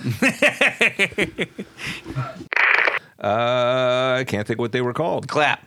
Yeah. Hold on. Okay, thank you. Well, I think you is there any of those left? No big deal. There's a bunch left. Careful. I What? Yeah. Give us a clap. Okay. Yeah. Dude. Yeah, you like that? You like that? You're going to hear that at like 45 minutes and 20 seconds. You're going to hear like a badger rustling through your garbage in the background. I knew badger were doing it. I was like, the hell? It's way underneath the desk, and I could hear it clear as day. What are you trying to say, Todd? Yeah, I don't know what you're doing. I don't know. Okay, well, that was brought to you by Todd. Yeah, thanks, Todd. Yeah. There. Yeah. I love the clap. At one point in time, his setup in there is freaking nice. He's got a recording studio in there and stuff. You asked me too fast. I can't remember. It's wrong. Yeah. The guy's name. Oh, well. Okay. That's now crazy. That we've talked about the state of the music industry. All right. We're going to do it again. I hope you recorded all that. All right. That's a buck cent.